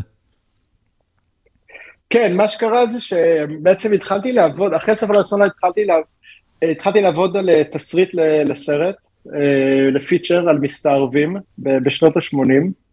אה, מה, פאודה, ו... פאודה הדור הקודם? כנראה, כן, פאודה סטול מי תנדר, כאילו, אתה יודע, אבל, אבל, אבל סרט טיפה אחר, שוב, פאודה זה... זה סרט שזה כזה סדרה שנורא לוקחת את עצמה ברצינות בהקשר הזה. כן. אצלי זה היה בסוף יש משהו מאוד, אמ, הייתי אומר, התזה שלי הייתה, אם תחשוב על זה בארצות הברית, מה, מה, איזה סרטים עושים על ילדים בני 18? זה סרטי קולג'ים. זה אוסף של אה, בנים טמבלים שעושים שטויות, משתכרים וקופצים לבריכה. אבל לומדים משהו בדרך. זאת אומרת, זה coming of age אה, stories, כולם. כן, בדיוק, coming of age, יפה. אז, אז, אז, אז, אז התסריט שאני כתבתי, זה היה בעצם נחשוב על אה, חיילים ביחידת המסתערבים בשנות ה-80, שזה עוד לא היה בהכרח סכנת מוות כמו שאחרי זה הפך בשנות ה-90 עם נשק חם, זה היה coming of age story של חבורה, שבעצם בזמן שהמקבילים באמריקה הם אה, בקולג' משתכרים, הם מתלבשים כמו אה, סבתות ערביות ומסתובבים בשוק. ו, זה קצת, ו, אה, אתה יודע, זה קצת מהדהד מ... אה, אתה זוכר את הסרט סבבה שהיה כאילו אחרי אסקימו לימון ספיחס? אני לא. אתה לא? לא, לא משנה, אז היה שם לא. קטע ש... יש pattern שלדעתי מי שניסח אותו ראשון היה Private Benjamin, גולדי הון. של ה clueless ית שנכנסת למסגרת הצבאית, עוברת את תהליך ה basic training, יוצאת לקרב, ואז בקרב יוצאת מנצחת וכל המסע של הגיבור מגיע להשלמה ולהתקדמות אל ה-enlightenment. כן, מעניין. מזווית אחרת לגמרי, אגב, קובריק עשה את פול מטל ג'קט על אותו pattern, אבל בלי שום הומור, זאת אומרת, בתור טרגדיה אנושית. כן, לא, אצלי זה היה, הכיוון שאצלי זה הלך זה בעצם ל... בעצם כשאתה בפנים, בתוך הצוות, לא משנה, בשמשון, בדובדבן, בשנות ה-80, החוויה, ודרך אגב, דיברתי עם הרבה מאוד לוחמים של אותה תקופה כדי לבנות את הדמויות וכולי בתסריט, החוויה שהם כולם מתארים, זה של fucking לונה פארק, fun בלתי רגיל, אתה נוסע במרצדסים משומשים כאילו ברחבי השטחים בלי, אין דין ואין דיין, אתה כאילו כל הזמן משחק בנשק, עושה צחוקים, מפלחים דברים ואתה לובש את זה אחרי זה לפעולות. ואף אחד לא בסכנת חיים או נהרג מזה. לא, יש סכנת חיים וגם נפצעים וגם לפעמים נהרגים, אבל אתה שואל את החבר'ה על התקופה ההיא, הם מתארים את השירות הצבאי שלהם בתור חוויה מדהימה, עם אפס ודאונס, אבל זה משהו כאילו... זה משהו, תחשוב שנותנים לילדים בני 18-19, גם הם, לא, זה לא צבא סדיר, כן? זה לא הגדודים. כן. הם היו fucking פורעי חוק, כאילו, זה, זה היה, לא ש-11 אני אומר שהם פורעי חוק, אני אומר, אבל הם היו, הם היו, לא היה, אין דין ואין דיין, אני כאילו, אני זוכר כל מיני סיפורים כאלה של חלק מהחבר'ה שכאילו, היה איזה מישהו שהם רצו שיצטרף ליחידה הראשונה של המסתערבים, ואני חושב שזה היה שאול מופז, שהתעקש שהוא יהיה בצנחנים, והם פשוט נכנסו לבסיס עם אה, מרצדס 504 ולקחו אותו איתם, כאילו חטפו אותו מהבסיס של הצנחנים ואמרו לו מעכשיו אתה במספר ערבים. אוקיי. עכשיו, כאילו זה סיפורים של החבר'ה האלה, זה כאילו... זה, זה, זה הרוח זה... של, אה, של סיירת מטכ"ל ו, וסבנה, זה, זה כל הסיפורי החבר'ה הטובים האלה. למש. כן, כן, כן, כן, אוקיי. אז אה, כתבת תסריט כזה ו... כתבתי תסריט. בסוף עולם שמאלה הכרתי אה, אה, סטנדאפיסטים, אה, את נדב אבוקסיס, שהיה חבר טוב שלי הרבה מאוד שנים אחרי זה, ואת קטורזה וכמה מחברים. וואי, מהממים. קטורזה עשה שם תפקיד מדהים, מדהים, מדהים, מדהים בסוף העולם שמאלה. כן, זה מצחיק, היום הוא השכן שלי פה בבית ליד. באמת? איזה מלך. ובעצם הייתי, התחלתי להתפרנס קצת מלכתוב גם, הייתי כותב בדיחות לנדב ולקטורזה, בדיחות לסטנדאפ. אתה זוכר בדיחה? כן, אבל אני לא אחזור. זה לא politically correct? זה לא woke? קטורזה היה, הוא היה, לא, זה היה politically correct לגמרי, קטורזה מאז ומעולם תמיד היה politically correct. אמ, אה, והוא היה, אני זוכר, זה היה יצפן, והיה לקטורזה היה בחינה ביצפן, אז הוא היה בעצם אה, מתקשר אליי ואומר לי, אה, יש לי יצפן ובוא נדבר על טיסות או על נסיעות לחו"ל. ואז הייתי כותב פשוט כמה עשרות בדיחות, לא יודע, שלושה ארבעה דפי ארבע של וואן ליינרים של פאנצ'ים, ואז הייתי שולח את זה, אה, אה, שולח לו את זה באימייל, אה, ואז הוא היה פותח את האימייל, ואז הוא היה מתחיל לקרוא אותם ולהקריא אותם. אני הייתי מתפקע מצחוק כאילו זה, אני שומע את זה בהופעה, כי פשוט קטורזה הוא קטורזה. אז, הבדיח, אז אני, כשהייתי כותב את הבדיחה, הייתי כותב את הבדיחה כשבאוזניים שלי בעצם זה קטורזה אומר אותה, לא כן, שאני אומר אותה. כן, כן, כן. והוא היה בעצם בוחר את, ה... הוא היה בוחר את הבדיחות שהצחיקו אותו, אחי ושכי התאימו לו, וככה זה, זה היה כיף. גדול. אמ, כן. איך לעזאזל, אני רק מנסה לשאול את עצמי בראש, איך הדבר הזה הופך לסטארט-אפ בסוף, כי אתה בסוף כן נהיית יזם. אה, כן, זה הופך לסטארט-אפ כי בעצם היה, הייתי משותף לדירה שהיינו ביחד בצבא, ישי גרין, שהוא גם התפרסם בשנים האחרונות בכל מיני... כן, הוא נהיה יזם מצליח. הוא היה בסולוטו או הוא עכשיו ב... איך קוראים לזה? כן. לא יודע, אין לי מושג איפה הוא, אבל... אבל דרך אגב, באופן מצחיק, הוא היה גם שותף של, של נדב שובל, הבן של רובי, בספוט האם שם זה אופן ווב, זה כאילו מי... אוקיי. וזה, ו, ו, וזה זה גם קטע מדהים, שבסוף, מבחינתי, זה שהבן של רובי הוא היום יזם מאוד מצליח, כאילו ב-OpenWeb, זה גם איזשהו כזה קוסמוס כזה שבסוף, אתה יודע, היום דרך אגב, אינסייט משקיעים ב-OpenWeb, כלומר, הקרן שאני שותף בה, היא, היא משקיעה אצל, אצל נדב. תשלח לה פקס ש, שאתה מבקש לפטר את הבן שלה. תקשיב, הבן שלה מדהים. תסגור אליה את כאילו, הלופ. אני- אעזוב לפני שיפטרו אותו. אני מבין לא, לגמרי. לא, לא, אופן- ווב חברה לתפארת. אמ, דרך אגב, זה גם, אני חושב שאפרופו, אני שם רגע את כל מה שדיברנו, הבדיחות וזה בצד, רובי, היא, אני גם רואה אותה כיזמית. לגמרי, יזמית לגמרי, לגמרי, לגמרי, ממש, לבד. ממש. וגם אישה חזקה כאילו, בצורה בלתי רגילה. סיפור חיים, מדהים. מדהים, מדהים. מאה אחוז. עם חיות וזה, זה כאילו, זה, אתה רואה שזה גם עובר מ... לא צריך להיות יזם של הייטק בשביל שהילד שלך נכון. את הגנים האלה. זה, נכון, נכון. אה, איפה אתה יודע? גם צריך לזכור ששניים, אה, שלושה דורות מאחורינו, היזמים היו יזמים של טקסטיל ושל אוכל, אתה יודע, אנשים הקימו פה את. עילית, אנשים הקימו פה את פניציה, את... אה, זה- אה, יזמות לא הייתה הייטק. אה, 30 שנה אחורה יזמות... משפחת ורטהיימר. נכון. משפחת ורטהיימר, שמדהים, תעשיינים שהרימו אימפריות. נכון, נכון, נכון. אה, אז אתה גרת כן, עם ישי גרין בתל אביב, אז אה, חלקנו דירה. וכותב. פאנצ'ים לקטורזה. אה, כותב פאנצ'ים אה, קטורזה לנדב, כותב סדרה קומית נדב, ודרך אגב אני גם זוכר כמה שילמנו שכירות, כי זה, אתה יודע, זה כאילו היה של פעם. כי זה. אה, כן, אה, 2,600 שקל לדירת, אה, לדירה ברחוב ליד השופטים שם, ליד הזה, זה כן. כאילו, זה היה מה ששילמנו. וישי, אז אולי גרנו כבר במודיליאני, אבל אה, וישי פשוט חופר לי, אומר לי, פתח את השנקים סטארט-אפ, פתח את השנקים סטארט-אפ, ואז היה לנו, שמנו, היה לנו איזה גול כזה, איך עושים מיליון דולר בשנתיים. אז פעם מיליון דולר היה הרבה כסף.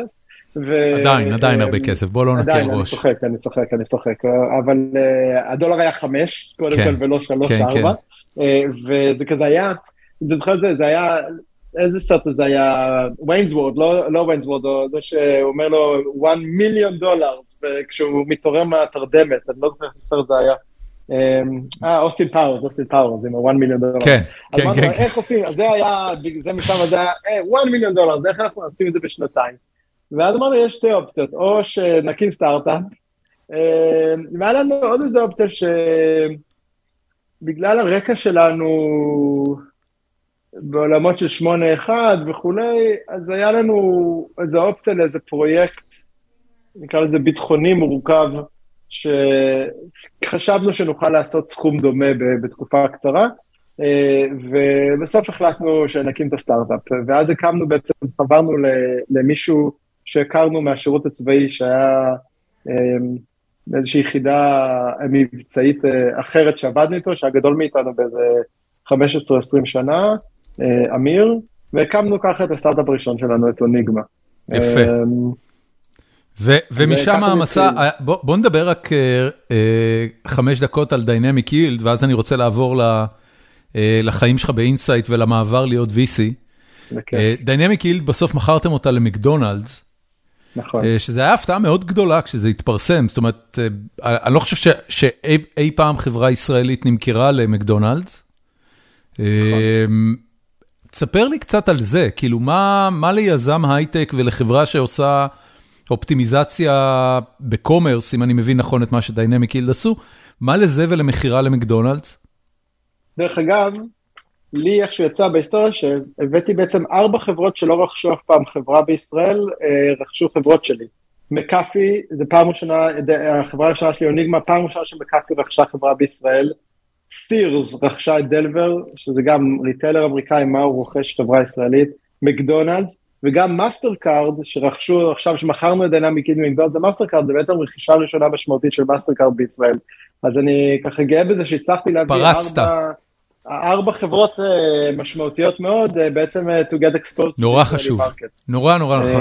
אה, אנשים, אתה יודע, אנחנו, אנחנו מדברים הרבה, ו, וזה הכל נשמע מאוד אינדיבידואליסטי ותועלתני ו-fun וזה, אבל בתכלס, ב, ב, במובנים, fun לא היה בשום שלב בסטארט-אפים, זה לא fun, זה סבל מתמשך. לפחות, בקולנוע דיברתי על ה-fun, אבל זה גם נשמע כן. סבל, לא משנה.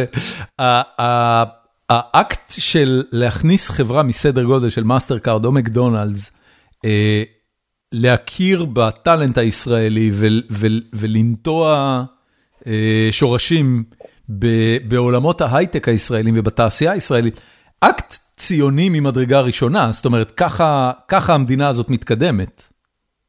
נכון, אתה יודע, אם אני עושה רגע סתם חשבון מהיר, אה, ליעד של- עושה חשבון על המחשב, בזמן שאנחנו כן, ממש מדברים. חשבון מהיר. אני חושב שזה- חברה של 200 עובדים אה, בישראל מבחינת, אה, נקרא לזה רגע, הכנסות למדינה ישירות ממיסים, אוקיי?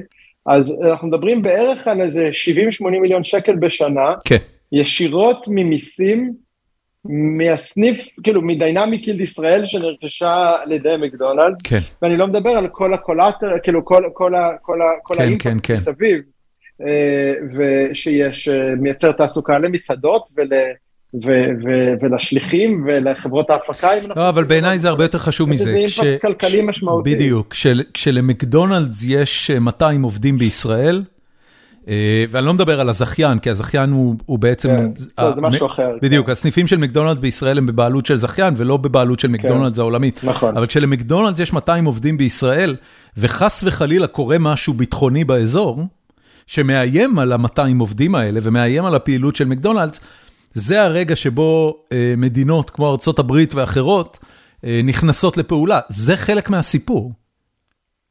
כן, עכשיו, אני פחות מסתכל על זה בפן דווקא בהכרח הביטחוני, אני מסתכל על זה יותר בפן התרבותי, אה, שזה עושה שירות טוב לישראל בעולם, זאת אומרת, זה שמנכ"ל מקדונלדס, אומר, וואלה, יש את החבר'ה האלה מישראל שמעולים, הם מדלבירים לנו פרויקטים, איזה כיף, הם בא, בא לישראל, פוגש את העובדים, זה כאילו, זה, זה טוב לנו מבחינה פוליטית ומבחינת אה, מיצוב בעולם. אה, זה טוב, מ, מ, זה, זה, גם, זה גם מייצר עוד הזדמנויות, כי החברות האלה, שכל עוד הדימנד גדל לעובדים בישראל, עוד אנשים מצליחים להיכנס למעגל התעסוקה, ספציפית של ההייטק, כן.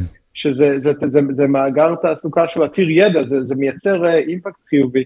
זה לגמרי, זה לגמרי עושה טוב מעבר רק, נקרא לזה, ליזמים שמכרו את הסטארט-אפ שלהם. אז, אז אני רגע אני אחד, אחזור אה, לשאלה- בדיוק, אה, נחזור לדיינמיק יילד, ואיך בכלל מגיעים למצב שמקדונלדס היא הרוכשת. אמ, כן, אז תראה, הס- הסיפור הוא, הוא, זה מעניין, היה מקדונלדס, מי שהכיר ביני לבין מקדונלדס היה אה, שותף בכיר במקינזי, מקינזי היו שותפים של דיינמיק אה, במשך אה, די הרבה שנים, עשינו הרבה פרויקטים ביחד.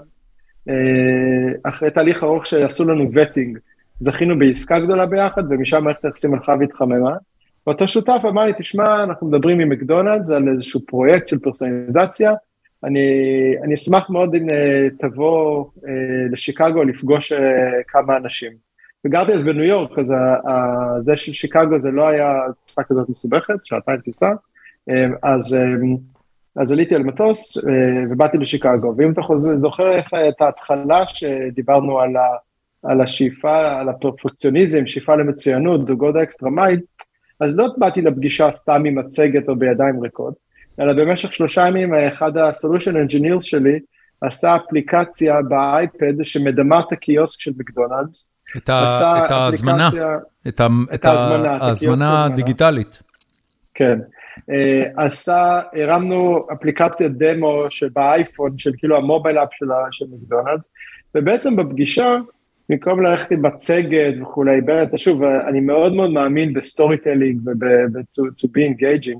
אמרתי לבוב, שהיום הוא חבר טוב שלי, אז הוא היה VP marketing טכנולוגי של מקדונלדס, אמ, היום הוא ב-PayPal, אה, אמרתי לו, תשמע, עזוב, לפני רגע שניכנס לכל הפרטים וכולי, בוא תראה רגע מה אתה יכול לעשות עם Dynamic Yield, והראיתי לו workflow שבו אני בעצם מתחיל את ההזמנה ב-app, אני עובר לקיוסק, הוא זוכר את כל מה שעשיתי לפני, אני מקבל המלצות שהן פרסונליות, אני אחרי זה יכול להמשיך ל-drive through, כלומר הראיתי לו איזשהו workflow שכזה היה mind blowing, ואני אומר בוא תשחק, אני אשים לך דמו, תשחק אתה, תזמין, תראה מה קורה. והדבר הזה השאיר שם רושם מאוד מאוד טוב. היו עוד לקוחות שעשיתם עשו- להם דמו כזה? אה, כן, ב- ב- בלקוחות, אה, כן, דרך אגב, כחלק מה-sales process של Dynamic Yield, פיתחנו כלי, אה, אה, רק שנייה, אני, אומרת, ב- אני, זה, אש- זה, זה אשתי רגע ששואלת איפה אני נעלמתי, כי אני רק, נעלמת אה, בזמן, רק תגיד רגע. לה, בדיוק חזרתי עכשיו שנייה, רק מ-2004. רגע. פשפש, אני עוד איזה עשר דקות אה, עולה. אמרת פשפש? כן, זה השם, כאילו שאני באמצע הפודקאסט, עניתי לך, אז אני עוד עשר דקות עולה. הכינוי חיבה של אני אשתך, באמצע הפודקאסט, כן.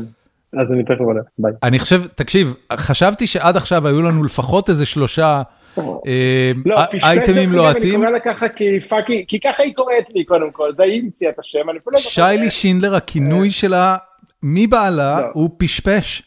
לא, שנייה, בוא נדייק. הכינוי שלי על ידה הוא פשפש, שזה כינוי מאוד מעצים, ואז כבר זה נהיה שאני גם קורא לה ככה. הבנתי, אתם פשפשים זה לזה.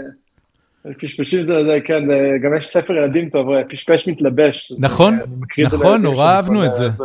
נורא אהבתי להקריא את זה לילדים שלי. אבל כן, לא יודע איך זה הגיע לקרוא להם פשפש. אבל רגע, אני רוצה לחזור לדיינמיק ילד, אתה בעצם אומר, בתוך כן. החברה, בניתם סביבה שמאפשרת לך לבנות דמואים סקסיים מהסוג שאתה כן. מתאר, שהם באמת mind blowing ל executive? אין פגישה שלא היינו עושים, ושוב, אנחנו מוכרים בעיקר ל retailers, אה, שבעצם ה... אני בדיוק רואה את אה, סורלה, אשתו של ישראל קטור זה פה עוברת, לשבת עם שיילי בזמן שאנחנו בפודקאסט. גדול. אמ, אבל אין, אין פגישת מכירה שהיינו באמת סתם מראים deck או משהו כזה, היינו מראים להם live demo על האתר שלהם, בנינו סוג של Chrome extension שעושה, מכניס קוד לתוך האתר ומראה ללקוח, לצורך העניין לאורבן אאוטפיטרס, היינו באים לפגישה, היינו מעלים את האתר של אורבן אאוטפיטרס ומראים להם איך דיינמיקים משנה את החוויה באורבן אאוטפיטרס. ה engagement שזה מייצר, כן, כן, הוא מדהים, מדהים, מדהים, מדהים. אתה מאכיל להם כבר את הדמיון, נכון. זה מרגיש כבר live. כן. בטח, זה... shut up and take my money. כן, בדיוק, יאללה, מתי מתחילים? זה כבר למעלה. רק כדי רגע להיות uh, טיפה אנליטיים לגבי זה, uh, אני מניח שזה לא היה אינטואיציה, זאת אומרת, ההחלטה לבנות סביבה כזאת שבה אתם יכולים לייצר דמואים כאלה, היא התבססה על עצה שקיבלת? היא התבססה על ניסיון מסטארט-אפים קודמים?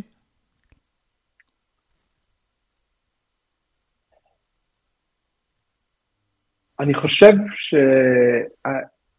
שכל הניסיון האקומולטיבי שלי לאורך השנים אה, גרמו לי להבין בצורה מאוד טובה לאיך לספר סיפור ואיך להביא את הצד השני בחדר להיות בצד שלך. אוקיי, זאת אומרת זה סוג של אמפתיה אתה אומר, אני, אני חושב כמוהו ואני אני, אני מייצר את מה שידליק אותו, את מה שאני יודע שידליק כן, אותו. כן, לגמרי. לגמרי, ודרך אגב, זה משהו שאני, אה, הרבה חבר'ה שעבדו אצלי בדיינמיקים, הרבה מאוד שיחות היה, והרבה לקחו את זה, אז אני יודע את זה כי יש לי עכשיו פידבק מחבר'ה שכבר יש להם קריירות אה, מדהימות אה, מחוץ לדיינמיקים, של אתה תמיד צריך לחשוב על הצד השני בחדר. מה מעניין מה אותו? מה היא רוצה, מה מעניין אותה, מה השאיפות שלו, מה גורם לא להיראות טוב. כן. וזה משהו שאני אומר כל הזמן בדיינמיקיד לכולם, אמרתי, אמרתי, כשאתה בא לפגישה, לצורך הדיון עם ה-Director of e-commerce מ-Urban Outfitters, או מ-Macy's, whatever, לא באמת מעניין אותו או אותה כמה טוב Urban Outfitters יעשו אותה שנה במכירות. מעניין אותו או אותה איך הוא יוערך על ידי המנהלים שלו, כן, כן, האם כן. הוא יקבל קידום, Lifetime Achievement Award. יחשבו, כן, האם, איך זה, אנחנו בסוף בני אדם הם חיות תועלתניות מאוד מאוד מאוד מאוד, ואתה צריך להבין את זה כשאתה עושה מכירות, כשאתה כל דבר, יש, יש, לכל בן אדם יש אג'נדה כשהוא מגיע לכל אירוע, זה, לך היה אג'נדה כשפנית אליי אם אני מוכן לעשות פודקאסט, לי היה אג'נדה כשהסכמתי לעשות את הפודקאסט, אה, זה, אה, אנחנו, אה, שום דבר לא חלק וטהור, יש, עכשיו, זה לא בהכרח אג'נדה זה משהו רע, אבל, אבל יש לזה, אז, אז כחלק לא, מהדבר גם הזה... גם אגו זה לא משהו רע, לא אג'נדה ולא אגו, זה לא דברים נכון, רעים, זה, נכון, זה מנועים נכון. מאוד חזקים ל... ל... נכון. אבל אתה, אתה, אומר, אתה אומר דבר מאוד מדויק, תמצא את האג'נדה של הבן אדם השני, ותראה איך אתה יכול להתמזג לתוך האנרגיה הזאת, כי אז אתה לא תקבל resistance. לגמרי, לגמרי. אני נכנס לפגישה, והייתי בפגישות סופר גדולות ומורכבות, עם ה executive של סטארבקס, עם ה executive של מקדונלדס, מאסטר קארד, you name it. אה, ולפעמים, אז קודם כל אתה צריך להכיר בזה כשאתה בפגישה מרובת משתתפים, האג'נדה של המשתתפים מהצד השני היא לא אחידה. יש פוליטיקות, יש דינמיקות, יש היררכיות, זה, ואתה בעצם, אני, כשאני בטח לפגישה ראשונה, כשאני מגיע עם כל בן אדם או, או כל ארגון, בטח אם אני בצד שמוכר, הדבר היחידי שמבחינתי חשוב, זה מה הזיכרון הרגשי שהם יצאו איתו מאותה פגישה, הם לא יזכרו את הפרטים, הם לא יזכרו אם אני מעלה להם קונברז'ן ב-40% או 30% או אם יש לי פיצ'ר כזה או אחר, הם יזכרו האם היה פגישה טובה והבן אדם הזה הוא בן אדם שאני רוצה לעבוד איתו או לא, ואני מייצג את החברה, אז אומרים, אה וואו בואנה, אני, אני לא זוכר מה היה בפגישה הזאת, אבל תשמע, הוא מבין מה שהוא אומר. כן. ואני יכול להגיד לך דרך אגב שמקדונלדס, מעולם, עד היום, אף אחד מעולם לא ראה את המוצר של דיינמיק ילד. מעולם. למה, הוא לא הוטמע בסופו של דבר? הוטמע. אתה חושב שמישהו מה... אה, executives, כן. ראה? כן, כן, ברור, ברור, ברור. אף אחד לא ראה. זה בסוף הלקוח פוגש את המוצר שלך, וה marketer רואה את ה conversions באקסל, אבל ה executive לא יודע כלום אם זה מעבר לזה שזה היה מוצלח או לא. הם קנו את דיינמיק ילד על בסיס המערכות יחסים שנבנו, על בסיס פיילוט שהצליח, אה, על בסיס reference calls ללקוחות שאהבו אותנו, אה, והחלק של מערכות היחסים בדברים האלה הוא הרבה הרבה יותר גדול ממה שאנשים אה, נוטים לייחס.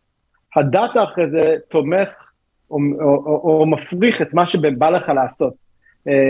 וזה לא the other way around. אנשים לא קוראים דאטה באקסל או באיזה פאוורפוינט ואומרים, אה, בהתבסס על הנתונים האלה, אם דורון הוא אחלה, אני ארצה לעבוד איתו. לא, הם פוגשים את דורון ואומרים, בואנה, איזה אחלה בן אדם, ואני גם אוהב את המוצר שלו, אז בואו נעבוד ביחד. כאילו, זה, הסדר הוא נורא נורא חשוב. כן. קודם כל, החלק הבין-אישי, האמפתי, הרגשי, ואחרי זה החלק השכלתני. אה, ואז חוזרים לזה, כשאני עושה לך דמו, אם אתה יודע, אם אתה עכשיו מנסה למכור לי, סתם אמציא רגע, אה, ספה חדשה לבית, מה עדיף, שתראה לי תמונה שלה בחנות, או שתראה לי סימולציה של הסלון שלי עם הספה החדשה שאני רוצה לקנות. אתה כבר עוזר לי לדמיין את זה קורה. ודרך אגב, גם זה קרה במכירה של מקדונלד, שהתהליך עצמו היה, אה, אני לא יודע אם אתה רוצה שאני ארחיב עליו או לא, אבל באיזשהו שלב, אה, אה, אותו בוב שהזכרתי, ישבתי לארוחת בוקר בשיקגו, עוד אפילו לפני שהטמענו את הפיילוט.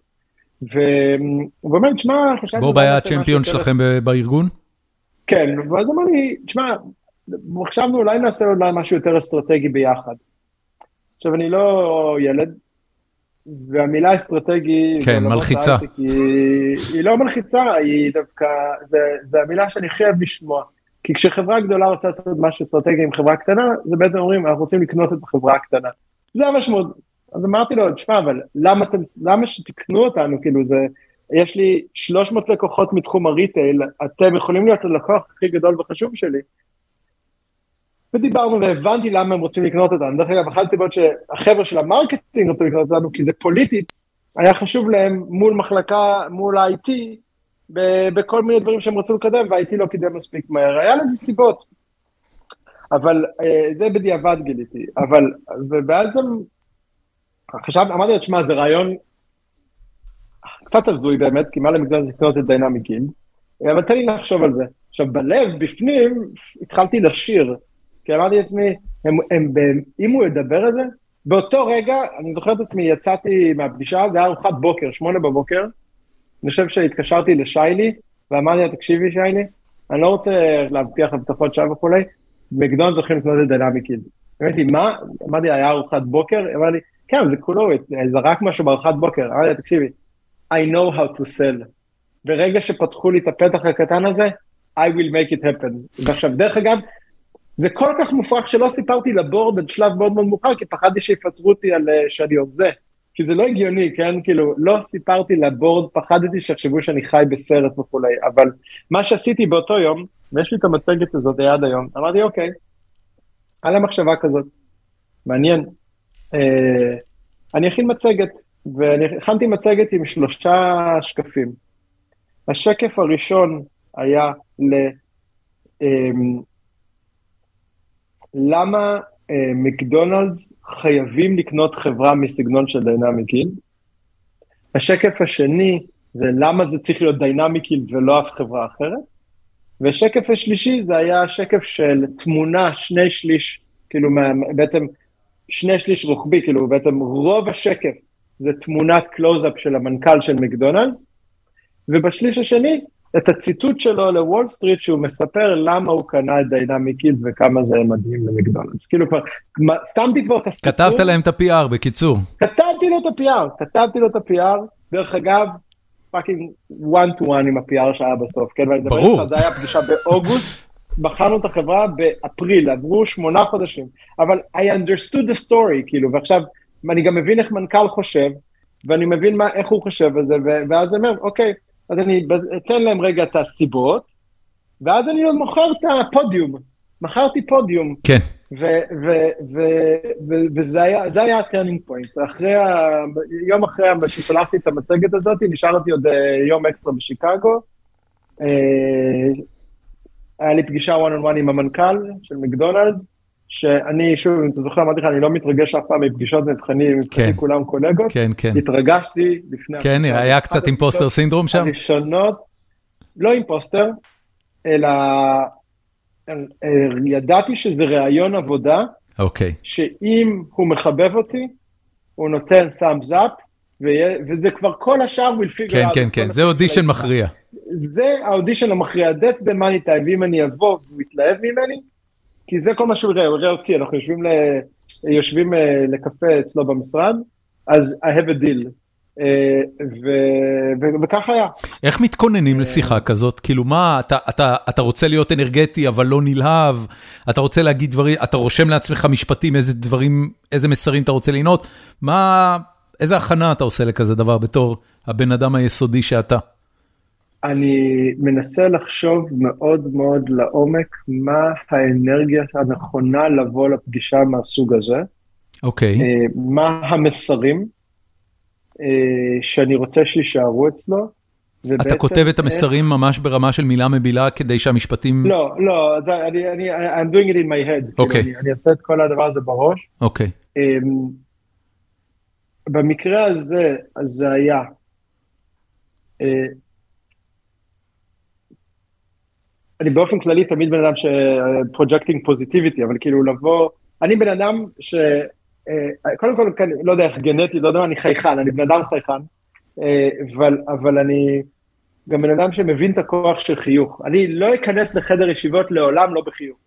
כבר כאילו, זה לא לא חושב על זה, אני אכנס בחיוך. אלא אם כן בתוך החברה ואני עצבני על איזה מישהו וזה, אבל זה כאילו, אבל אצל לקוח אין מצב שאני לא אבוא בחיוך.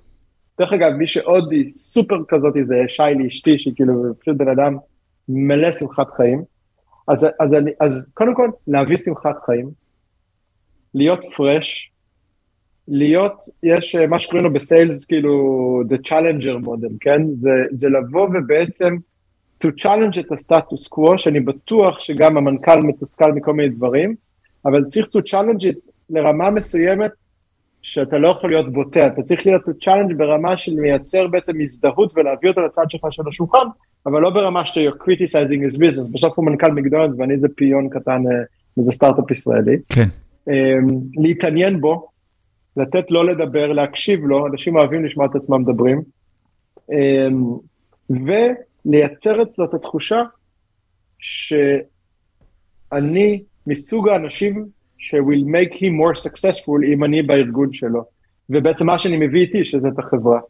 אה, אז זה ככה בהיי-לבל, איך שחשבתי שזה צריך אה, אה, להיות, וגם בהחלט לא לבוא ביראה או בפחד, או באיזה, לא לשדר שיש היררכיה מאוד חזקה בינינו. כי אני חושב ש-people respect אנשים שמגיעים אליהם כאילו ו... בגובה העיניים. כאילו, בגובה העיניים. כן. אתה צריך לתת את הכבוד הראוי לזה שהוא מנכ"ל אחד יכול להיות בעולם, אבל he's a human being, אתה יודע. כן, כולם, כולם קמים בבוקר ו...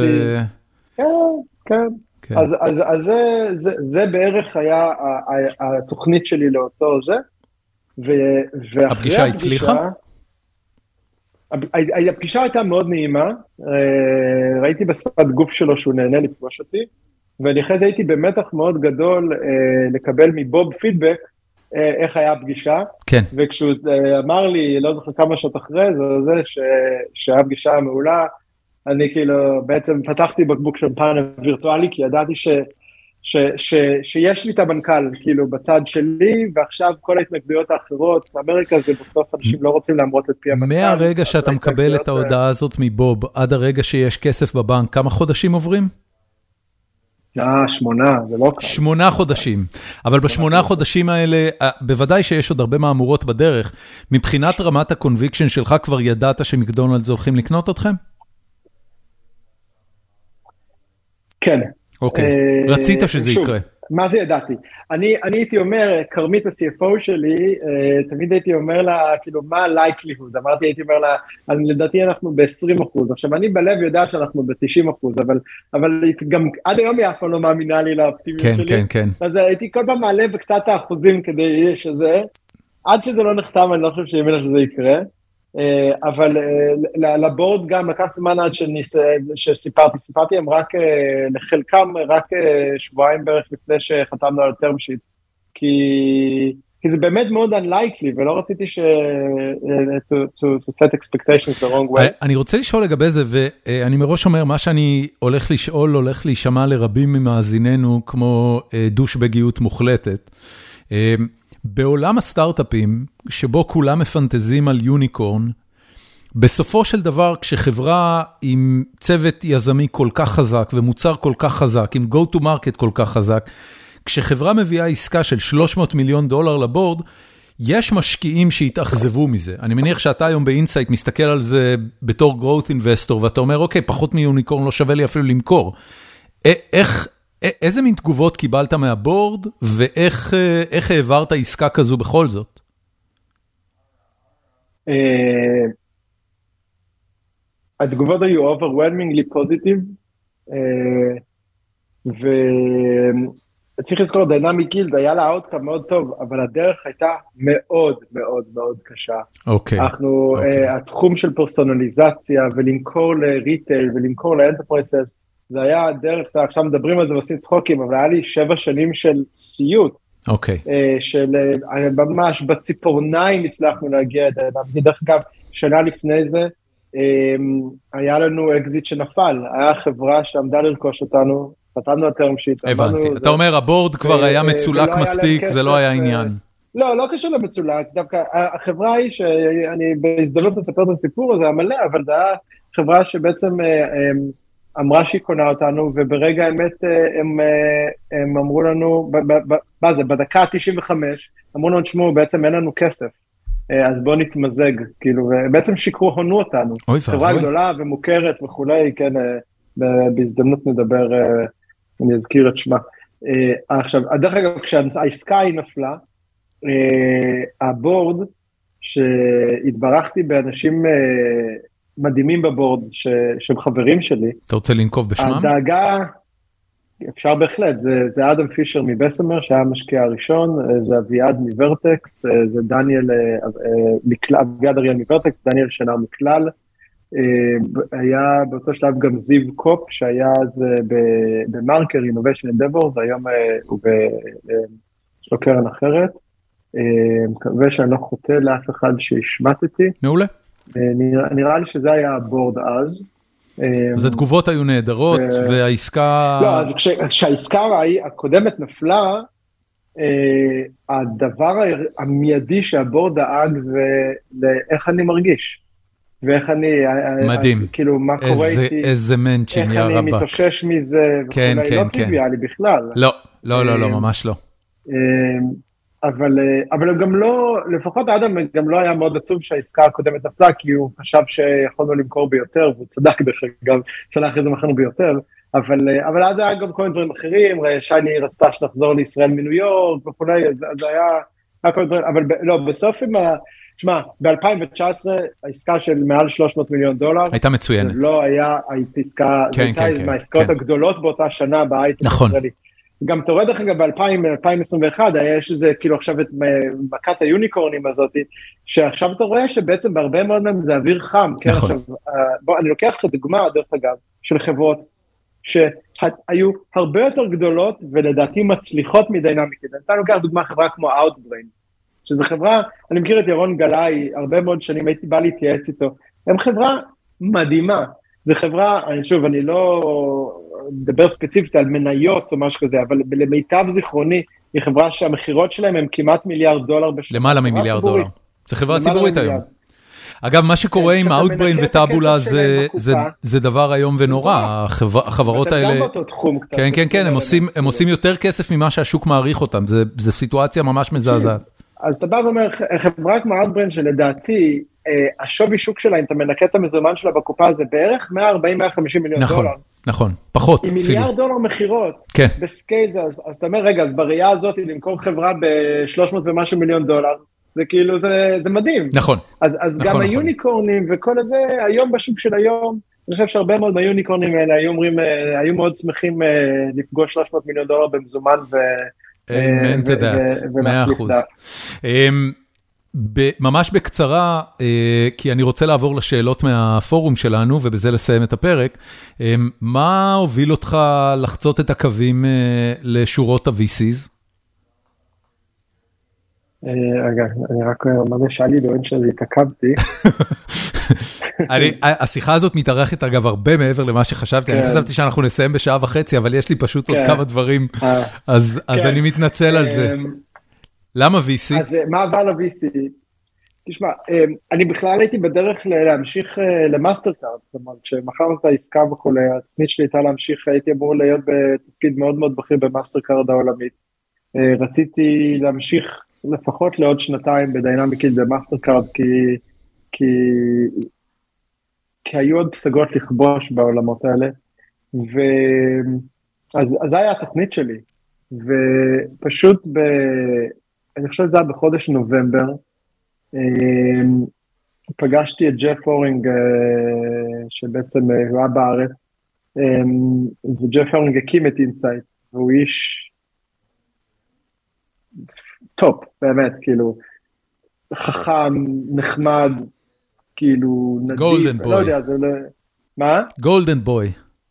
golden boy, ממש, וכאילו, והוא הקים, אתה יודע, ואינסייט בשנים האחרונות בישראל, הסתכלתי מהצד בהשתאות על מה הקרן הזאת עושה. זו קרן ששינתה את התעשייה בישראל בצורה מדהימה לטובה, אה, והראתה לחברות ישראל שאפשר לחשוב כמו חברות אמריקאיות, ולא צריך להתבייש ולהצטנע בכזה שובעים קטנים ולהימכר בקצת, אלא שאפשר to go כאילו מאוד כן. מאוד רחוק. Um, וג'ף שאל אותי אם הייתי, אם, אם הייתי רוצה להצטרף לאינסייט כ managing director uh, בישראל. מנג'ינג דירקטור למי שמאזין לנו, זה כאילו המקביל לשותף כן, בקרן. אבל כן. זה, זה שותף מקבל החלטות, זאת אומרת זה הבן אדם שגם מביא את הכסף וגם עושה וגם חותם על הצ'קים, זה התפקיד הכי בכיר שיש בהון סיכון. כן, למרות שבאינסייט יש structure טיפה אחר בגלל הגודל של הקרן, יש לנו uh, investment committee members, uh, אבל זה בעצם המקבילה בעולם ההון סיכון הרגיל זה שותפים בקרן. אוקיי, אוקיי. אבל, uh, אבל אני לא באותו, עדיין ג'ף זה ג'ף. כמובן, כאילו, כמובן, זה, כמובן. כן, אז, אז, אז, um, ו... תשמע, בסוף אני, אה, הרבה מאוד דברים בחיים, אני מאמין בתחושות בטן חזקות, כי תחושות בטן, יש גם ספר שמאוד אהבתי, שכזה Popular Science, שקוראים לו בלינק, על, על תחושות בטן. כן. התחושות בטן אה, זה משהו שהוא נורא נורא חשוב להיות מסוגל שהמוח הנציונלי ידבר איתו, כי זה איזשהו processing power מדהים שלוקח כזה ניסיון קולקטיבי של שנים ומכוון את זה לאיזו תחושה של האם לעשות משהו או לא. וברגע שהוא ככה שאל אותי אם זה משהו מעניין אותי, אז חזרתי הביתה ואמרתי לשייני, וואי, איזה בלאגן, מה? הוא אומר, לא, וישבתי עם ג'ף, הוא שאל אותי אם אני רוצה להיות uh, שותף באינסייט, ומה אני עושה? אני באמצע למכור את החברה למאסטר קארד, אני מנכ"ל של חברה של 350 עובדים. אנחנו שבועיים לפני המכירה, מה אני עושה? אמ, אומרת לי, מה אתה רוצה לעשות? אני אומר, תשמעי, כאילו... I want to say yes. כאילו, I want to say yes. ועכשיו איך עושים את זה, זה כבר כאילו דרגה אחרת של מורכבות. אני, היה לי כמה שבועות הכי, הכי מאתגרים מבחינה מקצועית של איך אני מהנדס עסקה שבה מאסטר קארד קונים את דיינמיק יילד למרות שאני לא אשאר בדיינמיק יילד כמנכ"ל, איך אני ממנה מנכ"ל אחר לדיינמיק יילד ושההנהלה של דיינמיק יילד עדיין תישאר ההנהלה של דיינמיק יילד וזה זעזוע די גדול שמנכ"ל מייסד עוזב. איך מקדונלדס לא שולחים רוצח שכיר לרצוח אותי על זה שאני מודיע להם אה, יומיים לפני עסקה ששיניתי את התוכניות.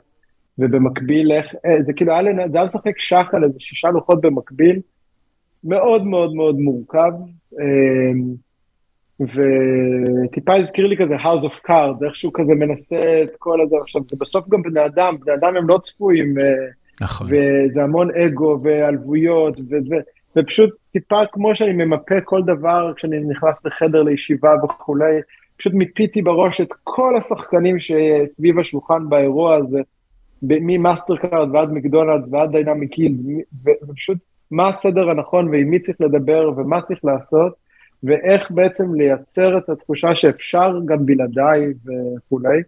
ולזה אפרופו, אני נתתי סיכוי די נמוך. אני, אני חשבתי, כשהתחלתי בתהליך הזה, חשבתי שיש עשרה אחוז סיכוי שאני אצליח לתפור את המורכבות הזאת. שוב, אני תופר פה עסקה בין שתיים החברות הכי גדולות בעולם, עסקה שאני תפרתי את כל ה... זאת אומרת, אני הבאתי את העסקה הזאת לקרות, ופתאום אני משנה אותה, וזה, זה, זה, זה, אני חושב מבחינה מקצועית זה אחד הדברים הכי קשים ומורכבים שעשיתי בכל הקריירה, וגם אני הכי גאה בו, כי ה outcome בסוף יצא כמו ש... הכי טוב שיכולתי לפנטז שהוא יוצא לכל הצדדים. מי היום מנכ"ל דיינמיק? מקדונלדס למעשה אורי באואר, שהוא לפני זה היה SVP product ו engineering שלנו. nice. אה, בעצם, בעצם כן. ה product הוא מה שמוביל את העסק שם. ה product וה-R&D והעובדה שהוא בישראל. כלומר, יש, היו שני קנדידטים בכירים לתפקיד, שזה ה-COO שלי, שהוא, אה, שהוא בחור אה, הודי אמריקאי שיושב בניו יורק, שהוא היה ה-VP marketing שלי, אחרי זה CMO ואחרי זה COO, והוא איש עם המון המון קרדיט בהצלחה של Dynamic Yield, ואורי, אה, שהוביל את ה product וה engineering שלנו הרבה שנים, אבל אני, א', אני חושב שאורי הבן אדם היותר מתאים לתפקיד, וב' העובדה שאורי בישראל ולא בניו יורק היה גם מאוד חשוב, כי ה site בישראל הוא ה site המשמעותי מבחינת ה-IP נקרא לזה של החברה. כן. ו... ואורי הוא גם master, ב... הוא לפני זה היה ב-IBM כמה שנים טובות, הוא מאוד מאוד טוב בלהוביל דברים בתוך, הוא יזם בתוך ה enterprise. יזם פנים ארגוני. אה, יזם פנים ארגוני מדהים. כן. וזה פשוט, זה הבחירה, כאילו זה, it was the obvious choice. לא היה obvious to make it happen ובקונסטלציה שהיינו בה, אה, אבל זה היום בדיעבד שאנחנו, אני עזבתי את תפקיד המנכ"ל בראשון באפריל, אה, אבל אורי דה פקטו מנהל את החברה מהראשון בינואר, אה, אני חושב שכולם בקונצנזוס, כולל ה-COO שלי, שזאת הייתה הבחירה הנכונה. יפה. טוב, תקשיב, אני, אני חייב להגיד ליעד, הייתי מושך את זה עוד שעה. רק מתוך נימוס למאזיננו, שאני יודע שהסף שלהם בשעתיים. לאשתי שמחכה לי ל... כן, בדיוק, אז אני ממש בזריזות אעבור על... אה, אה, על השאלות שלנו מהפורום וננסה לתת את זה כן. בתשובות קצרות כדי אה, לשחרר אותך לסוף שבוע. שאלה ראשונה של תמיר מאירי, איך אתה רואה את התפקיד של... אני חושב, דורון, אם מישהו בכלל נשאר בפודקאסט... אתה לא, אתה לא, אני מוכן להתערב איתך. שלחו לי הודעה, כי אני לא מאמין שמישהו בכלל יקשיב. תקשיב, אני מוכן להתערב, ואני אומר לך, אני לוקח פה כן. הימור מתוך ההיכרות שלי עם מאזינים של גיקונומי, אני לוקח פה אוקיי. התערבות שלמעלה מ-50% מהמאזינים לא עוזבים לפני הסוף. וואו. זה ההימור שלי. טוב, תחלוק איתי סטטיסטיקות. אבל אני אראה לך את הגרף של הסטטיסטיקות אחרי שהפרק יתפרסם. אה, תמיר מאירי שואל, איך אתה רואה את התפקיד של Insight אה, יחד עם SoftBank, Tiger וכולי, אה, בערכי הוולואציות הנוכחיות, האם אתם ממשיכים כרגיל או נוקטים יותר צניעות בשווי חברות בימים אלה? אמ, אני לא רוצה להגיב על דברים שקשורים ב Insight, ככה off topic בפודקאסט הזה. על וליואציות וכולי, אני רק אה, אגיד ש Insight לא במקרה נהייתה אחת קרנות ההון סיכון הכי מצליחות בעולם. אה, ומה שמבחוץ לפעמים נראה כמו שווים מנופחים, או כל מיני סופרלטיבים שיש, there is a system to this, וזה לא, um, הדברים האלה אינם ארביטרריים, uh, וזה לא במקרה ש Insight היא משקיעה בחברות מדהימות כמו monday ו Sentinel 1 ו Armis וכולי. אה, השיטה עובדת, ולפעמים מבחוץ דברים נראים שונה ממה שרואים מבפנים, אבל אני לא חושב שהקרן הייתה מצליחה אם היה, אם הם, אם הם לא היו יודעים את העבודה בצורה מאוד מאוד טובה. אני רוצה לשאול שאלת המשך. גם אותי דברים כשהייתי מחוץ ל Insight, וכשנכנסתי ל Insight והבנתי, אמרתי, אה. אני רוצה לשאול אה, שאלת המשך, אה, לפחות ממה שאני יודע מבחוץ, על קרנות כמו Insight ו... אה, דרך אגב, Tiger זה קרן מסוג אחר לגמרי, זו השוואה לא נכונה בין Tiger ל Insight. אוקיי. האסטרטגיה שלי סיפרו, שהיא בעצם האסטרטגיה של Insight, זה מה שמכונה king making. אתה לוקח קטגוריה שאתה יודע שהיא קטגוריה טובה, שהולכות לצמוח בהן חברות של מיליארדי דולרים, אתה בוחר סוס אחד במרוץ, אתה שופך עליו מספיק כסף בשביל שהוא יוכל לפרוץ קדימה ולהפוך לסוס המנצח במרוץ, ובזה בעצם אתה מנצח את המרוץ עם החברה שלך. זה באמת האסטרטגיה? אני, אני חושב שאני קראתי את זה על סופטבנק בזמנו, שזה היה האסטרטגיה של סופטבנק, שכל מיני הם השקיעו באיזה חברה לדוג ווקינג, איזה חצי, חצי מיליארד דולר או משהו כזה. אני, אני לא חושב שזה הדרך שהיא okay. אוקיי. חושבת על העולם.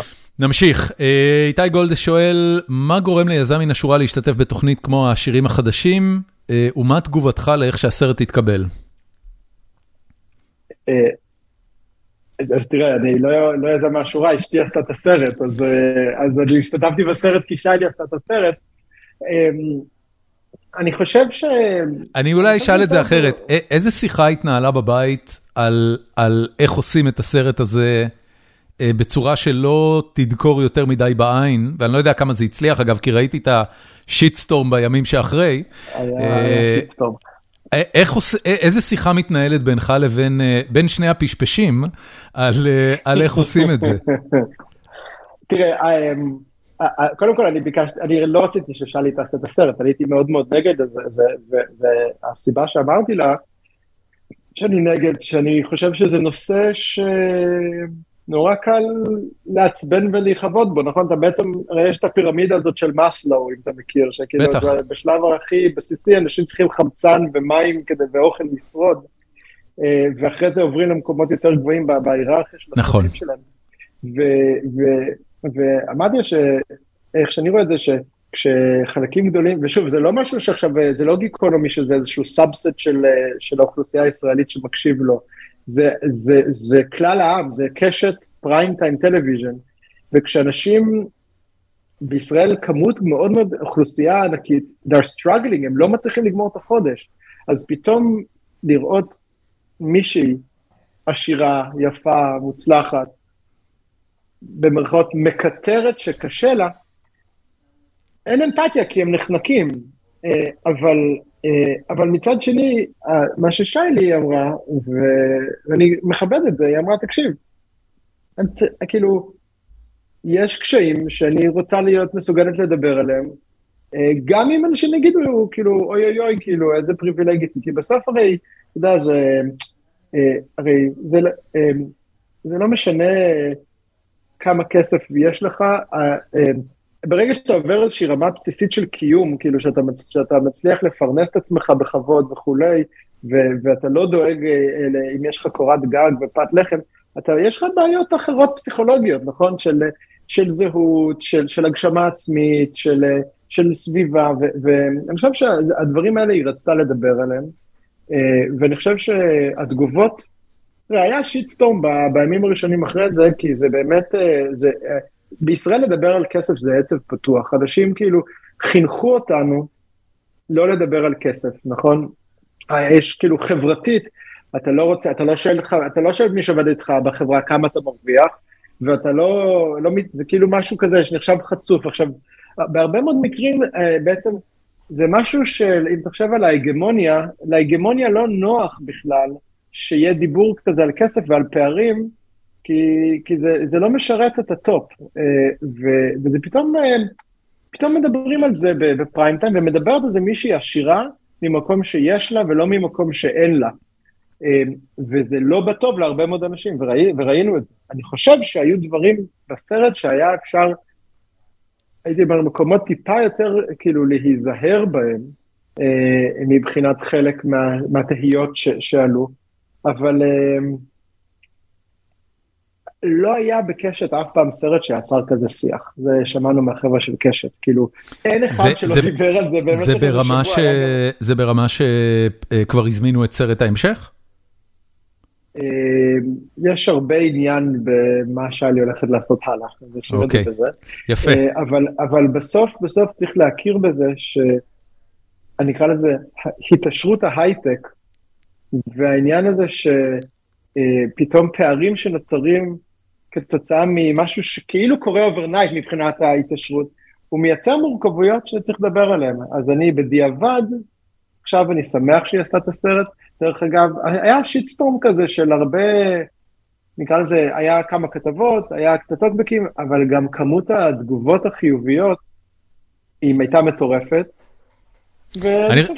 אני חושב שהתגובות החיוביות היו בעיקר בגלל שראית אמ, ראית אנשים בסך הכל סבבה על המסך. אני, אני, אני מודה שביושבי כן? באוסטין לא ראיתי את הסרט, ראיתי את רוב התגובות, אבל התגובות החיוביות באמת היו סביב זה שראית אנשים סבבה על המסך. כן, יש להם צרות, כן, זה לא הצרות שלך. חלק פרגנו יותר, חלק זה דקר להם בעין, ולכן אה, התגובות היו צרות. אבל כן, זה, הדבר הזה עורר שיח, בטוח. לגמרי. אני חושב ש...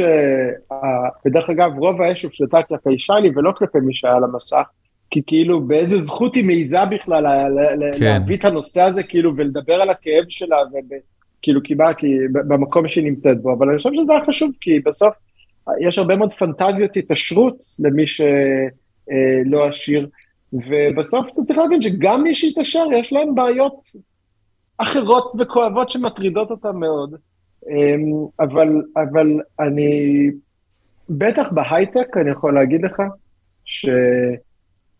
גם אם אתה אה, גדלת בשכונה לא טובה באיפשהו, אה, אתה יודע, באיזה עיירת פיתוח, והיום אתה מתכנת בוויז ומרוויח 40 אלף שקל בחודש, מבחינת סביבתך הקרובה והילדים שלמדו איתך ביסודי, אתה עשיר, כן. ואתה מגיע פתאום באוטו יפה הביתה להורים, והנושא הזה עולה, עולה בינך לבין האחים שלך, כן, אבא כן, מבקש כן. אולי שתעזור לו קצת לסגור את החודש, יש, הדברים האלה קורים בהמון המון אבנים, ודרך אגב, כולל אם פתחת איזה מספרה, אה, אתה מעצב שיער שפתח מספרה מצליחה, אז, אז המקומות האלה קיימים בכל מקום, ובהייטק אנחנו מתמודדים איתם הרבה יותר, נכון? כי, כן. כי יש את ה...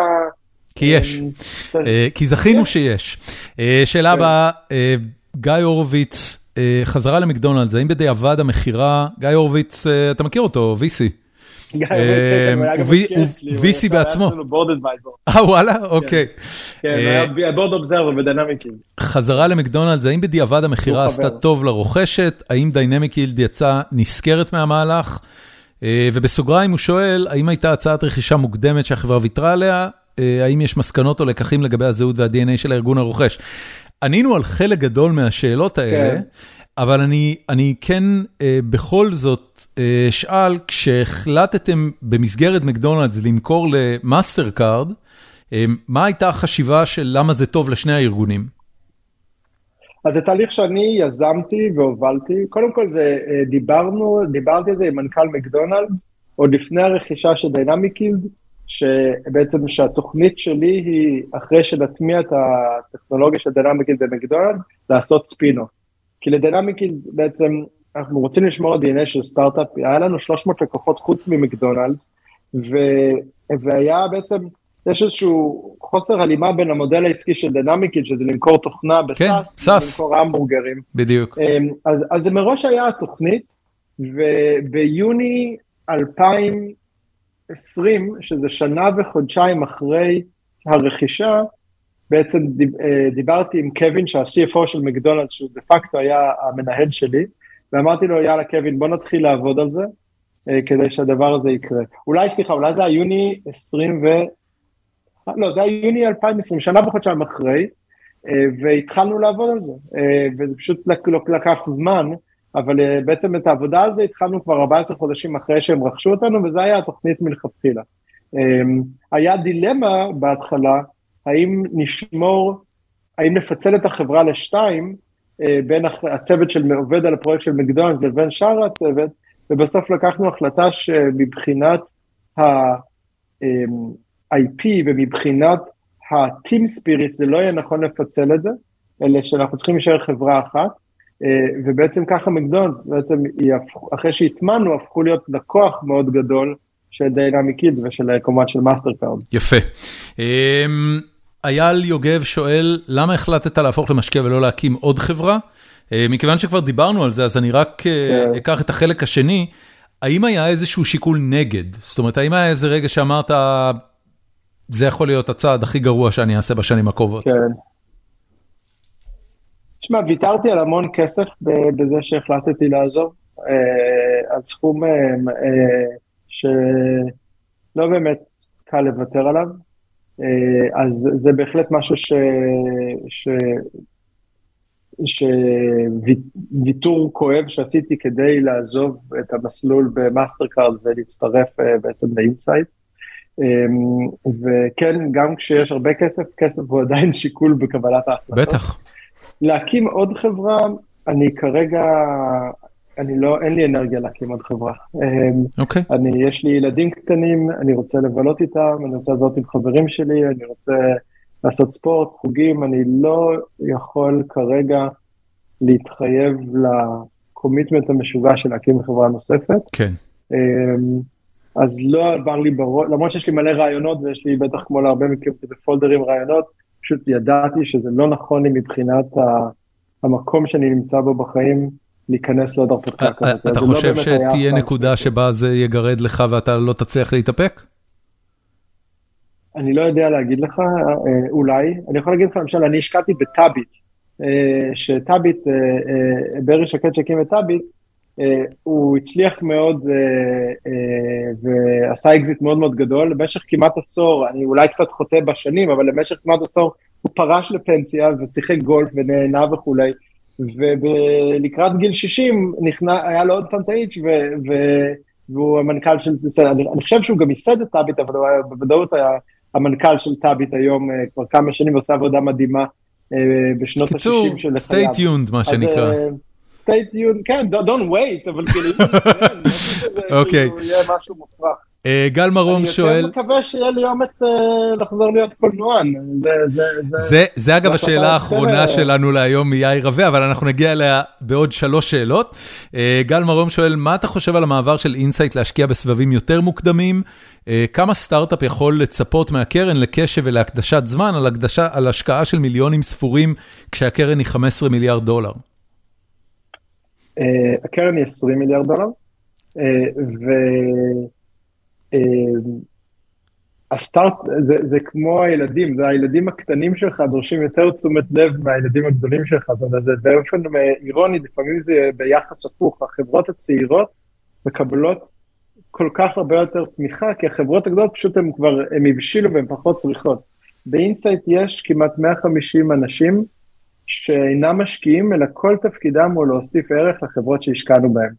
אה, אז, אז התשובה היא לגמרי חלק מהמודל, ו, ו, ויש לנו programs בתוך אינסייט, שקוראים להם scale-up, שאיך לוקחים את החברות הצעירות ועוזרים להם להפוך להיות לחברות ב scale גדול. יפה מאוד. דניאל יצחק שואל, אה, שאלה לגבי כיווני ההשקעה של אינסייט, האם יש תחום שהייתם רוצים להשקיע בו ואין חברות או יזמים שמרימים את הכפפה?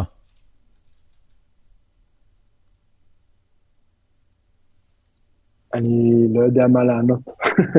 אני חושב, אה, יש אה, תחומים שאינסייט לא משקיעה בהם, למשל מדיקל דיווייסס או דברים כאלה, אבל האם יש תחום שלא?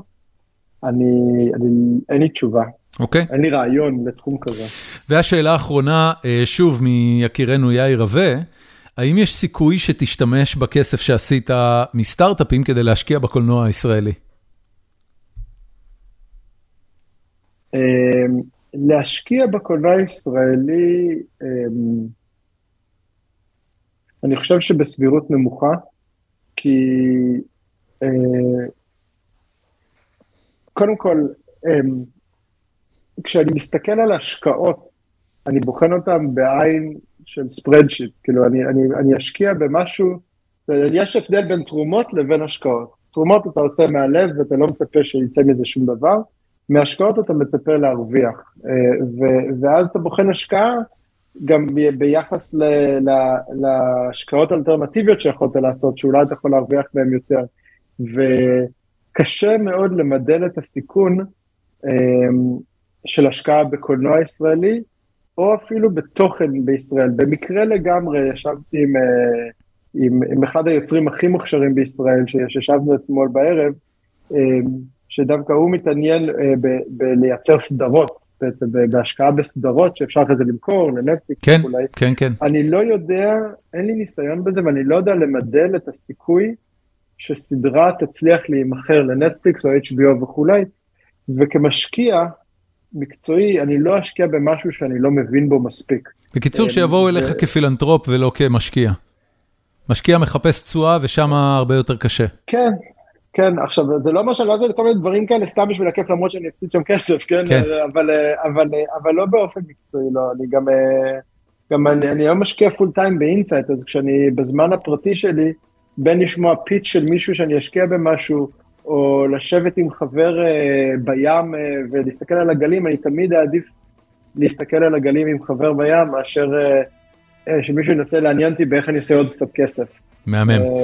אני חושב שאנחנו נעצור בזה עם התמונה שלך מסתכל על הגלים. ליעד, המון המון המון תודה על הזמן. תודה דרון. זה היה נהדר, סליחה שהרסתי לך יום חמישי בערב, אני מקווה... תן לי פתק לאשתי. כן, אני נורא מקווה ששיילי תסלח לי.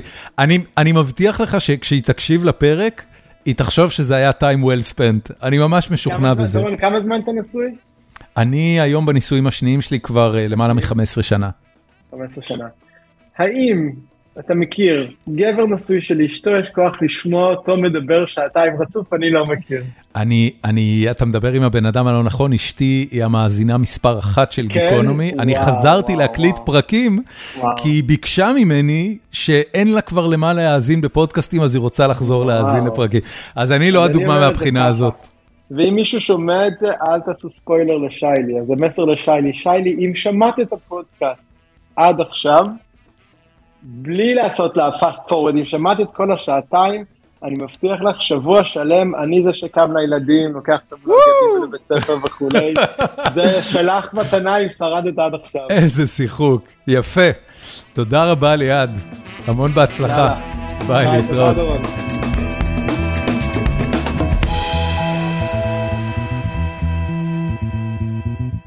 אז עד כאן הפרק עם ליעד אגמון. תודה שהאזנתם, אם הגעתם עד פה זה אומר ששרדתם יותר משעתיים של אה, האזנה לפרק, וממש תודה שהצלחתם. לא יכולתי להפסיק להאזין לו. אה, זה קטע, כאילו בדרך כלל אני מנסה לחתוך את השיחה אחרי אה, שעה וחצי, כי אני יודע שיש עוד שאלות מהבית ואני יודע שיש עוד את החפירה שלי בסוף, אבל היה כל כך כיף להקשיב לסיפורים ולחוויות ולתובנות שלו ולא יכולתי לעצור, אז יצא פרק ארוך מהרגיל. אה, אני לא הייתי פה שבועיים, אה, הייתי עם המשפחה בחופשה ברפובליקה הדומיניקנית, במלון אה, או, או ריזורט שנקרא קלאב מד, במקום שנקרא מישס, שזה שעה וחצי נסיעה מפונטה קאנה ברפובליקה הדומיניקנית. זה עולם שלישי על מלא. בדרך ל, לריזורט, אתה רואה עוני נורא, המון המון המון ירוק, עצי קוקוס מפוצצים בפרי ובתים אה, שנראים כמו גרסה ממש ממש גרועה של כפרים אה, פרימיטיביים, שגם סגורים בסורגים ובכל מיני דברים שמרמזים על זה שיש הרבה אלימות באזורים האלה. גם כשאתה נכנס לריזורט, אז אה, אז יש גדרות חשמליות ורמת אבטחה שלא הייתה מביישת בסיס צבאי ממוצע. אה, ואז כשאתה נכנס פנימה זה כמובן גן עדן. אה, למי שראה בנטפליקס, אם אני לא טועה, את הסדרה White Lotus, אז זאת התחושה על מלא. מצד אחד, אנשים לבנים, אירופאים, עשירים, צרפתים, אמריקאים, קנדים, מבלים להם עם פינה קולדה, ומצד שני, עשרות ומאות מקומיים ואנשים מאוכלוסיות הרבה פחות פריבילגיות מתרוצצים מסביב ומנסים לשמח אותם ולבדר אותם ולשעשע אותם, ואתה לא יכול שלא לראות את הדברים האלה. וזאת הייתה סוג החופשה שעשינו, וניסינו להיות נחמדים לכולם, וניסינו לא לטרטר אף אחד, כדי להתמודד עם, ה, עם, ה, עם רגשות האשמה הפריבילגיות שלנו. וניסינו להעביר את החופשה הזאת בכיף וגם להשאיר טיפים יפים לכל מי שיכולנו, ובסוף באנו לחזור הביתה.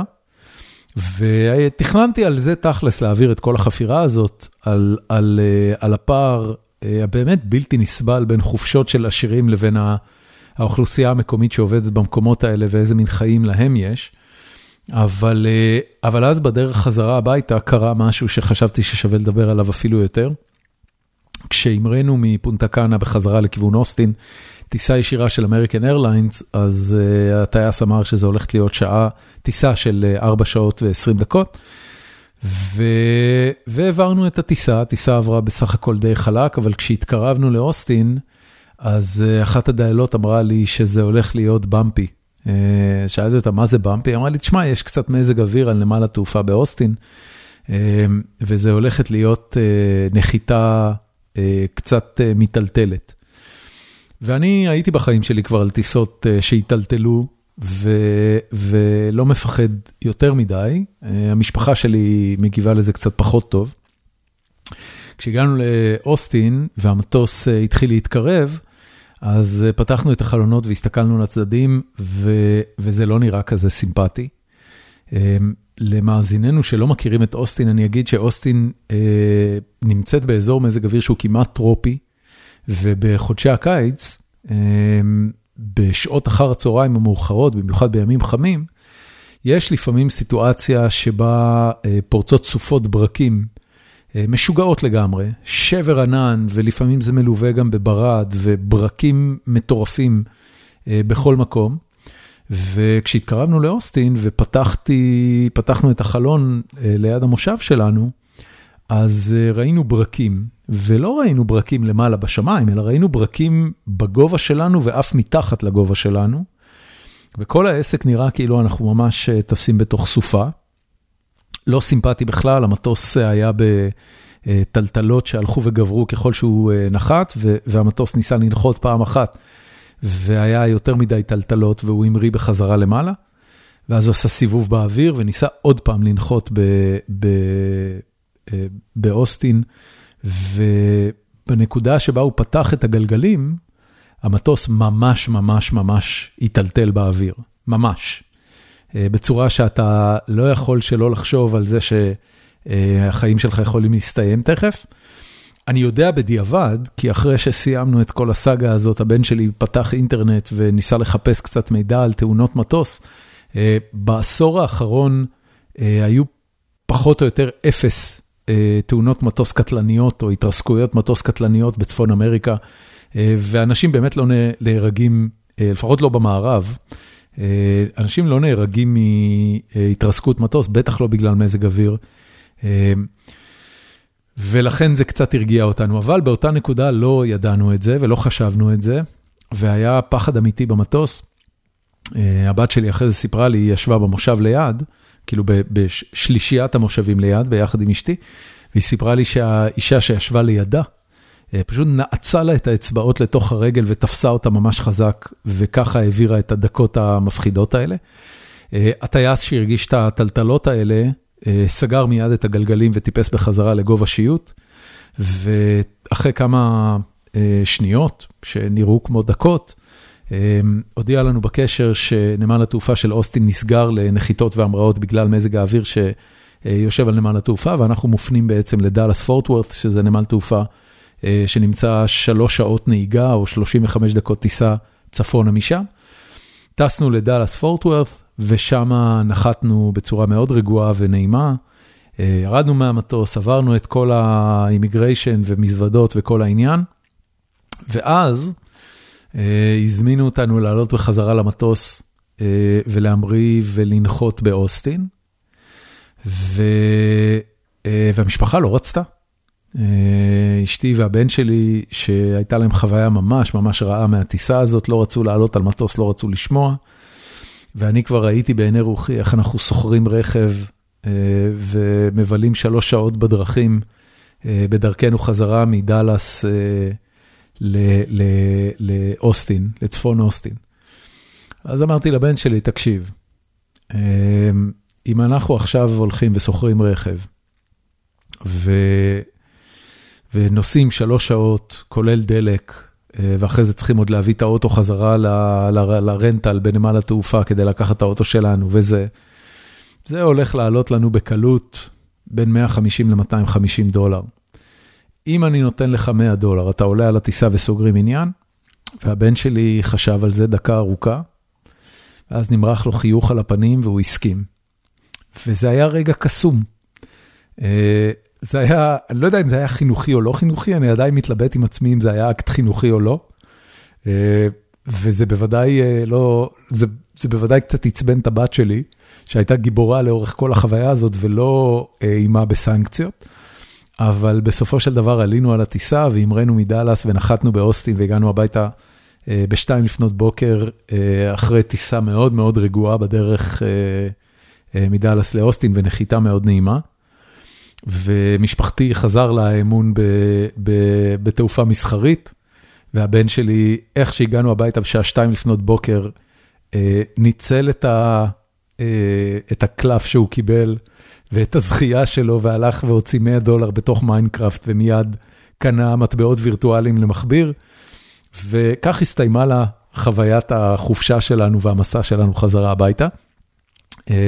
קרו עוד כל מיני דברים במהלך השבוע הזה, שאולי אני ארחיב עליהם בחפירות הבאות, אבל בכל מקרה, מכל מה שקרה בעשרה ימים האלה של נופש, המסע הזה חזרה הביתה היה המטלטל ביותר, ולכן גם הכי שווה לדבר עליו לדעתי. הערה אחת שהיה לי, חשבתי עליה ככה ברגעי האימה האלה על הטיסה.